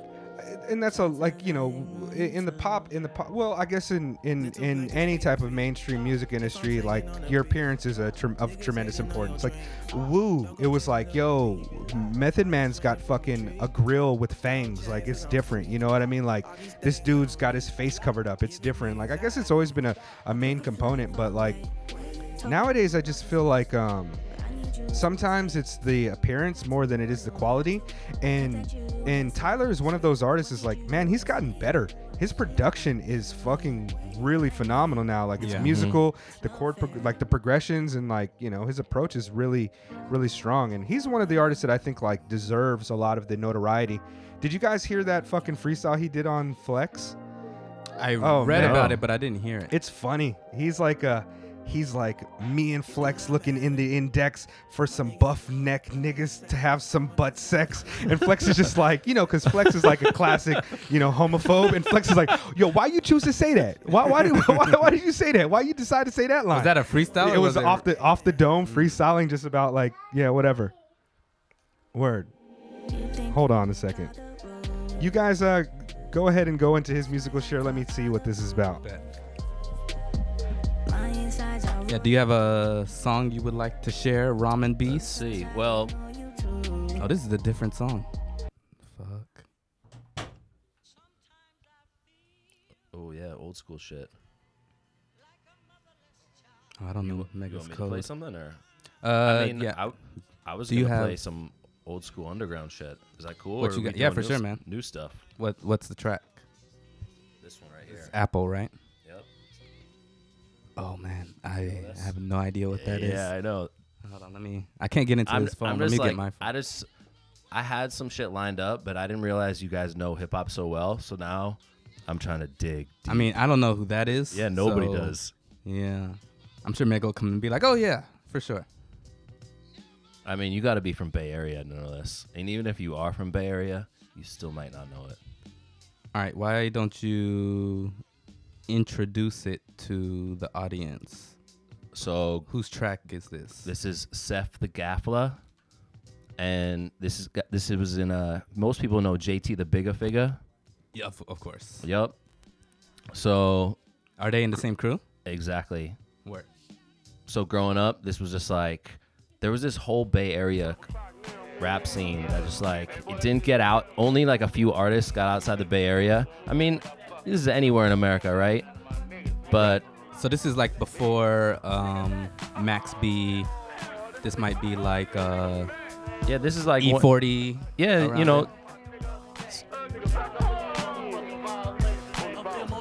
Hold on, I got oh, we just uh, had, yeah, L L J yeah. Cool just walked in the building. Yeah, word up. Sorry, I had to get the door and shit, but I'm I'm back now. Yeah, you can have, grab those headphones right there, Johnny. What did I miss, guys? So now we're playing a track by Seth the Gaffla. Yeah, th- I had to pull out some old school Bay Area shit. There we go. Yep. Hey. Yo, you fuck with Andre Nicotina? Oh, you know so. Dre Man. Dog. Yo. Killer Whale. Yo. Situation I, Critical. I, I stay awake like an owl. Yo, I was putting late onto some of that, and like the bars are just like, the bars are like, lyrical, but it's also like the smartest dumb cat type of Ghostface yeah. shit. Like, it's like he's obviously like somewhat smart, but he's not like formally educated. That shit is tight. You can tell us on these headphones here, Johnny. But growing up in the Bay, man. So what part of the city did you grow up in? I actually grew up in a small town called Fairfax, okay, which is in Marin County. I know Marin County is like considered kind of like bougie, high mm-hmm. end, but Fairfax yeah. is like little hippie, super diverse, interesting little town of about nine thousand people out in West Marin. I, I think I'm, a lot of battle rappers come from around yeah, there. I think you might be right, yeah. I used to write insurance for some uh, nice houses out there when I was in Cali. Yeah. Yeah, all over the Bay I used to write for for cats like that. But word, man. So yeah, Fairfax represent the re- the other Fairfax in California. Right. Oh, is there d- another one? Yeah. Well, well, most people think of Fairfax in L A, yeah. you know, but I'm from the town of Fairfax. Yeah. The town. Yo, I like that you pulled out some uh, some Bay Area shit. Thank you, man. I was yeah. looking forward to that. Oh, yeah. You know, w- when we met, I, I knew you were from the Bay. Like w- when I uh, when I saw you at the Hanami at, at the party, you were like, "Oh yeah, I'm taking off like to go back to to the city like the day after tomorrow or some shit." Or you were saying like soon. And I was like, "Ah, oh, I bet, man. I fucking I still got a lot of uh, love for the Bay Area." Last night I was out watching um, Goyama perform, and he was wearing this fucking San Jose Japantown shirt, and I was like, fuck, man, I miss the Bay a lot, but it's so different now. Yeah, it's changed, but I mean, California is just, I'm I'm almost more proud of being Californian than American, as sure. crazy as that sounds. Yeah, yeah. When I meet people around the world, I say, yo, I'm from California. Like, yeah. I'm proud of it, you know? Yeah. So it's, it's different. It's I love different going back vibe. There, yeah. If I can live in Japan but go back to Cali like a few times a year, no doubt. I'm set, yeah. Yeah, I mean, uh, the same, the same. Cali's a really interesting and special place, man. No doubt, no doubt. You could talk on the mic too, Johnny. Actually, let me uh, let me turn you on. Check, check, check. Word. Hey, what's up, y'all? What's up, man? D J J Cool. I go by Johnny though. Yo, yo. Yeah. What's up, man? Tell me your name one more time. Yeah. What's up, man? Yeah, not much. Educator. Sorry, there was a little bit of a drop out there, but I got you. I'm back. All right. Yeah, cool. Um, yes, I don't know. There's a little bug in here, and I hate it right now. But word. Oh. I don't know. Let's hit him with some unchanging questions late. The unchanging. Uh, All right. Hyper- yeah, I, I here can't we think go. Of any right now. Uh, Family Mart, Lawson's, seven eleven. Rank them. Oh. Marry, fuck, kill. I have a seven eleven on the first floor of my building. And so I'm, you're, you're saying you're biased. And I love seven eleven. Yeah? I think seven eleven is the best. People that have been in Japan for a long time seem to say that late. They might be onto something. And for me, when I go into the other convenience stores, like Family Mart, there's a ever so subtle smell that I pick up. Like a, it's not a funk.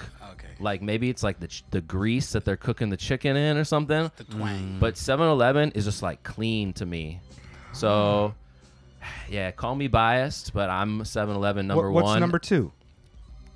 What, what? Sorry, you're gonna Family Mart, yeah. Lawson's. Um, I think, yeah, I'd say seven eleven is by far number one, and then just ahead of number three, we'll go Lawson's and Family Mart number, yeah, number three. Okay. There are no wrong answers. No, not really. Like a, and we don't want to influence the next guest, right. So we won't we, reveal. We've been we've been biases. Talking. I can't wait to answer this. We've one. we've been asking this question to all of our guests for like the last. Two years, maybe late now. Almost three Almost. years. And so we've got a lot of data, and mm-hmm. we've we've seen a lot of patterns. Like I, I really do. Uh, one pattern that is emerging is that people who have been here for, uh, like foreigners who have been here for uh, longer than ten years, tend to go for the seven eleven. Yes, tend to go for the seven eleven. I also noticed that a lot of people from the West Coast tend to go for seven eleven, despite the lack of Slurpee machines. Mm-hmm. Yeah, that's a big. That's a game changer. I mean, yeah, there was one. There was one Slurpee machine in Higashi-Kurume, uh, way in West Tokyo, towards uh, Tokorozawa, but they got rid of it. Huh. So I feel like you should just change your answer right now. No, but yeah, okay. That's that's one unchanging question. We've already asked you the Wu-Tang Wu album. Let me hit what you with your, a couple. Let, let, yeah. let me hit him with. Let me hit him with the this or that album, and you rank them. All right. Yeah. Uh, The Pillage or Uncontrolled Substance? The Pillage. Bobby Digital or Return to the thirty-six Chambers? Ooh, that's really tough. But I'm going to go Return to the thirty-six Chambers. Okay. Return to the thirty-six Chambers or Tical? Tical. Tical two thousand or Bobby Digital? Bobby Digital. Come on now. That Bobby was Digi- easy. Girl, you know who Izzy? He'll fucking slave trade your ass like Kizzy Kinte. Thank you for those bars, R Z A. Extremely woke. Yep. Yo, I Yo, fucking love your... the Mobb Digital album. I do, man. What's that line where he ta- it's like, pussy tighter than a pharmaceutical bottle, and she could swallow a whole avocado. Yeah, hell yeah. Hell yeah. Oh, man, oh, there's some, man, there's some real next level. There's some real bars on that. Bitch, you wish you could fuck. All you can do is dick suck. Bars. When we talk about going back to the age of lyrics, you guys, we're talking about this, this particular pin- moment in time. The pinnacle right here. Yeah, yeah. Yeah. Uh, what's your theme music when you walk into a room? Um, Corrupt. We can freak it. You know that we can freak it. Oh man! Can I just play that? I, that's a, that's a summer song. Jam. That is a summer jam. The, w- what's the other song by the Dog Pound? Uh, it was on the it was on the Above the Rim soundtrack. It's like an it's an kind of an unknown. I know what you're talking trap. about. I'm lacking the uh, the name of it right now. Can't recall that one. And in the end of the song, there's some dude talking. He's like, "My pen and pad are on the table. Lottie dottie, I got three bones in my body." You know that song? Yeah, it's uh, is that Sam Sneed? I yes, that was yes, Sam I think so. Sneed. It's a Dog Pound yeah. song. That's that song's amazing. Okay. That's my theme song. I feel song. like I feel like since it's his theme song, we should pull that oh, out. Oh, we should if, play that song. I wonder if they got that if they got that on the Spotify. I don't even remember the name of that song. I just know it's Above the Rim. I don't think I've heard that. Hold on, I'm trying to pull this shit up. Big Pimpin'. Yes. Legendary. Oh yes. Legendary. How could we forget this?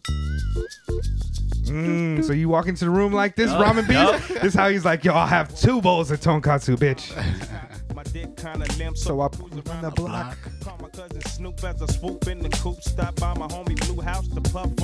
This just makes it feel good, right? Yo, this is a tremendously underrated soundtrack. Like, it's got Regulators on it and uh, Pain yeah, by pain, Tupac. Yeah. That beat. So that beat, much pain. Yeah. Ooh. I couldn't help but notice your pain. My pain. Share it with me. That shit is dope. I remember Ja Rule tried to go over that, and I was like, nah, no, Ja, you're not doing it. it. You're not it doing up. it, Ja. He blew it. Yeah. I fuck with Ramen Beast, man. I'm telling you. Actually, I want to welcome a Ramen Beast to the Mega Late Show podcast. He is our new uh, ramen uh, correspondent. Correspondent. Anytime, anytime, yo. anytime. Yo, if you got folks that you want to bring onto the podcast, feel free to let us know. We'll schedule those guests, man. You just got to be the guest host. I was at the door one day. That's when I saw her face. Yo, how crazy are Nate Dogg's like super hyper toxic masculine choruses that are just like, yeah.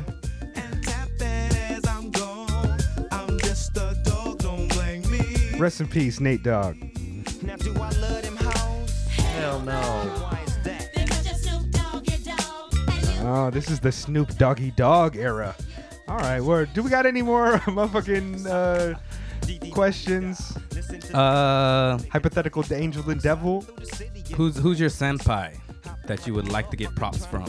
My senpai? Or somebody you look up to that if they gave you props, you'd be like, oh, shit. Other than the R Z A? Other than the R Z A. Could be anybody. Ramen, sneakers, restaurants. Hmm. Well, my boy Hiroshi. Uh, let me give props to my boy Hiroshi, who is my my Japanese ramen partner in crime and my go-to guy when I need information about ramen shops. Mm. Oh, so fellow fellow ramen beast Hiroshi. Yep. Shout out to Hiroshi. Yo, they don't got the Tupac joint on this on Spotify. Pain. It's a shame, man. Huh. You got Pain? I couldn't help but notice your pain. Was that a single on another? Nah, it was the bonus track off the, on the oh, album. Okay. It only yeah, came on. It only track. came on the uh, the tape version of it, yes, not the C D. I remember I that. Okay. Word. But okay. Um, one more question for you before we go into the show list. Hypothetical angel and devil on your shoulders. These represent the parts of your personality. So it's not, you know, supreme good and, and absolute evil. Like, it's just the bad side would be the side of you that would, you know, slap somebody or, you know, mm-hmm. do a little crime spree. Mm-hmm. What figures within hip hop or ramen culture would be on your uh, shoulders? That's a good question.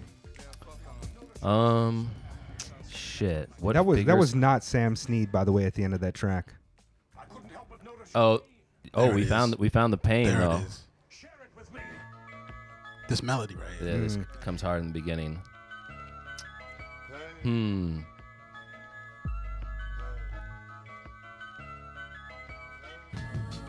Uh.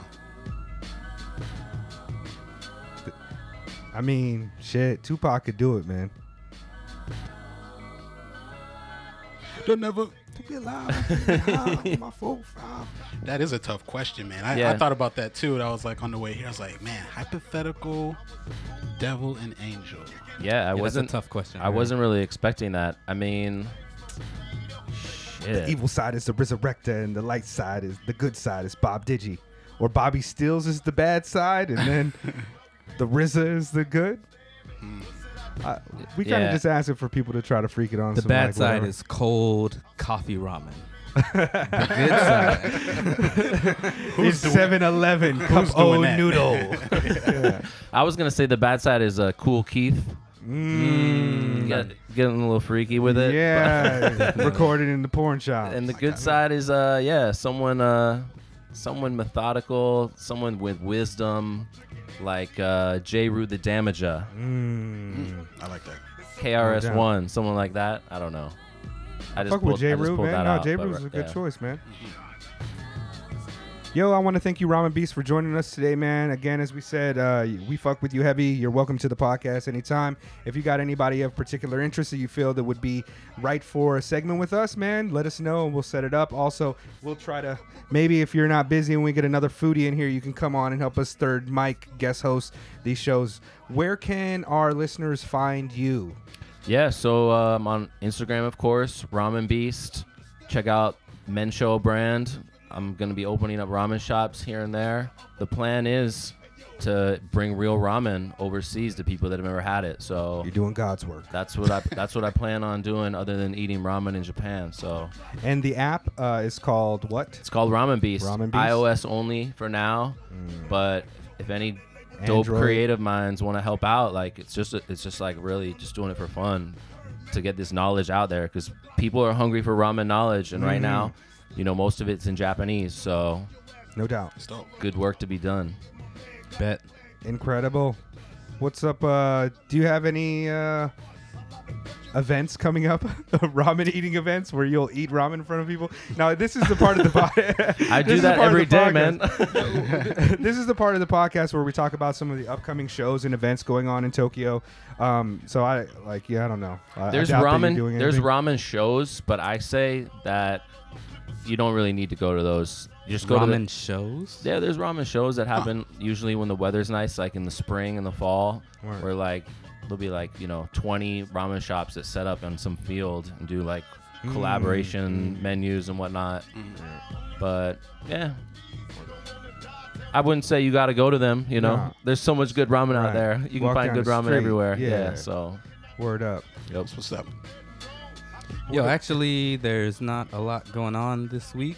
Uh, Good, because I'm brand new heavies are playing Saturday, Sunday, and Monday. Is India going to be performing? ten, eleven, twelve. I don't know. Mm. I didn't get any confirmation on that. Shout yeah. out to India Davenport. Friend of the show. Uh, that's at Billboard mother. Live Tokyo. Yeah, that's my mom. That's my mm-hmm. Japanese mom. Okay. Think about that. And uh yeah yeah tell him like think about that shit.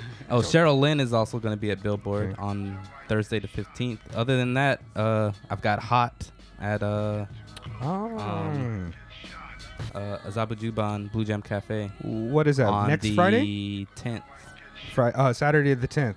Yo, yeah. you should check that out, uh Ramen Beast. If you're not doing nothing, man, let's roll up there together and get a burrito. Sounds good. Azabu Juban, Saturday night the tenth. Good. There's good Mexican food in it, Tokyo. It's, it's somewhat. It's like California. Somewhat. It's, it, yo, the, the best thing about it is like it's a, it, the size is correct and mm-hmm. the ingredients are right. Okay. It doesn't necessarily have that cooked in lard made by some Mexican grandmother taste. Mm-hmm. Not quite there, but it is. It's one of my favorite burritos. Okay. Yeah, if you're not doing nothing, man, I'll hit you up the tenth. Cheers, we'll roll man. Out. Sounds good to Word me. Up. Dope. Yo, this has been the Mega Late Show, episode number eighty-three with the indelible Ramen Beast and also a secondary guest host for the last ten minutes. Yes, sir. D J L L J Cool. Or you can just call me Johnny. It's cool. You can his catch episode, him next week. Yeah, his episode's cool. We're about to record an episode with his ass right now. Yes, sir. Word. And you can stick around if you like. Mega Late Show, cool. Number eighty-three. If you're fake Peace. News, if you're fake news, if you're fake news, if we did it again, guys. It's another one. Another one in the books? Yeah, man. We Boom. You guys are busy. That's what's up. Yo, thank you, man. It's, uh, it's enlightening. Yeah, man. Appreciate it.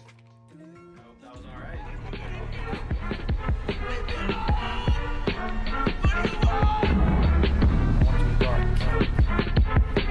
Yeah.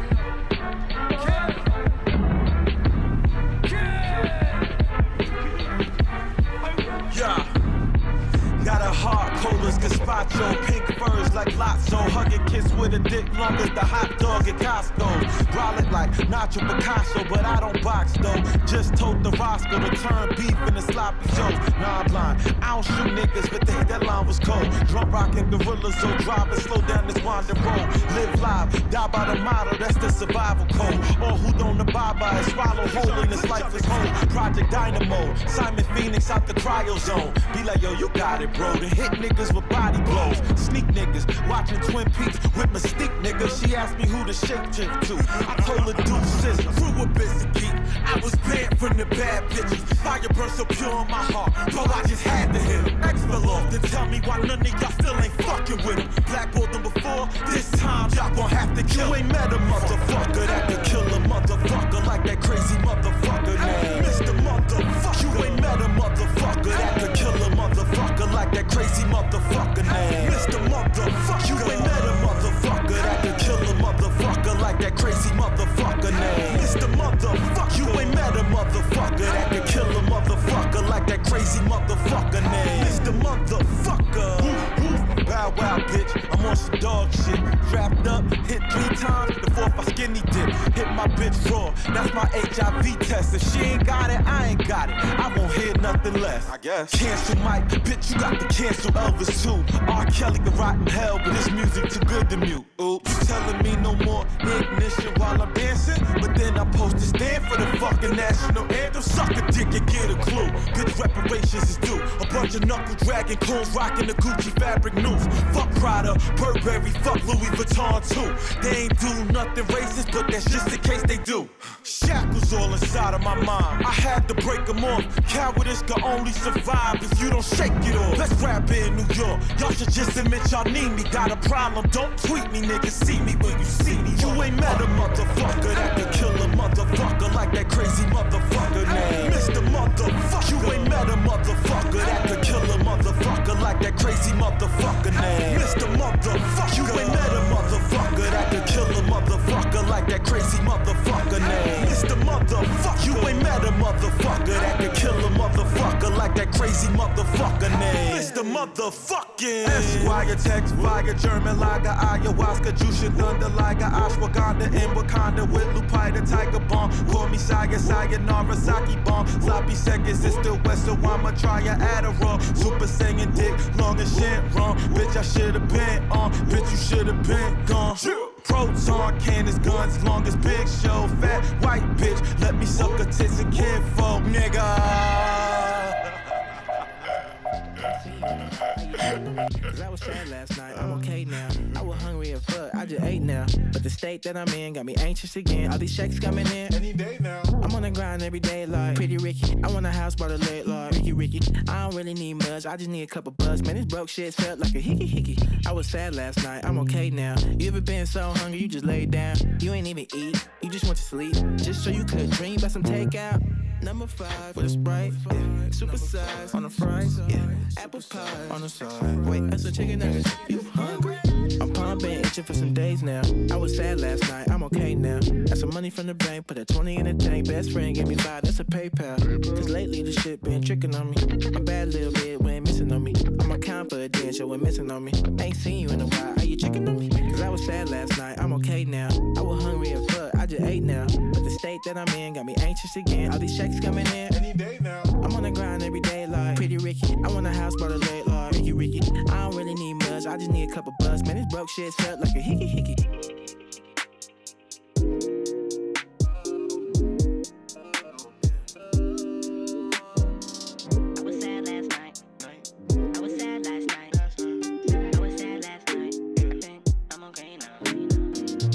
Fuck it up, yeah. Fuck it up. Give me everything that you got, yeah. Ay, keep it on lock. Just keep going, don't stop, stop. Ay, turn me up, yeah. I'm halfway there like a crop top. Uh, blow me up, yeah. Ay, one eight hundred make it hot, hot. One eight hundred make it hot. Don't let it drop. Hit me with the bop, bop, bop. I need everything you got. Think outside the box. Tell me what you got, dot, dot. Ah, fuck it up, yeah. Give me everything that you got, yeah. Give me. I'm going through a lot. I'm going through a lot, ayy. I'm pumping, itching for some days now. I was sad last night, I'm okay now. Got some money from the bank, put a twenty in the tank. Best friend gave me five, that's a PayPal. Cause lately this shit been tricking on me. I'm bad a little bit, we ain't missing on me. I'm account for a dance, yo, we missing on me. Ain't seen you in a while, are you checking on me? Cause I was sad last night, I'm okay now. I was hungry as fuck, I just ate now. But the state that I'm in got me anxious again. All these checks coming in, any day now. I'm on the grind every day like Pretty Ricky. I want a house by the lake like Ricky Ricky. I don't really need much, I just need a couple bucks. Man, this broke shit shut down. Yeah, that boy, that shit be coming back for a minute. We sent the dick on, motherfucker, man. Oh, I got none of my niggas, man. Man, nigga that, oh, this nigga back. Oh, this nigga back. What's up, boy? This nigga back on my nigga. That nigga back on my nigga. I feel my nigga doing time in the county. Ride me off the block, selling rocks like bounty. Up to Bruno for North with the inmates. nineteen hour lockdown, waiting for my court date. Court I'm date. Not tripping. I guess I'm gonna lounge around, calling by my mama and my homies from the Motown. Motown. I'm trying to be it, so you know I got to open shop. Open I love shop. My homies and the record I'm about to drop. Got and to if drop. I flew on phone, I'm teaching lessons. Never on the phone with a hoe, I'm never stressing. Huh. Mama told me there'll be days like this. Days like this. Thinking about the money and the days I miss. Days I miss. It's twelve o'clock now, it's time to go out to the yard. Watching the essays and niggas trying to act hard. Keep to myself, you know, get my yokes. Walk through the yard, say what's up to my folks. Me and Shelly Shell in the touch doing curls. Bags on the grass doing ballerina twirls. I had on feelers, I didn't want to get them dirty. Guards on the top, watching with a thirty thirty. They catch running around yelling. Watching Soul Train every single weekend. Niggas talking shit, knowing damn well they scary. Trying to buy protection with trades and commissary, but I'm no punk. So you know I kept a weapon if you don't want rent for getting shanked. Get the shit.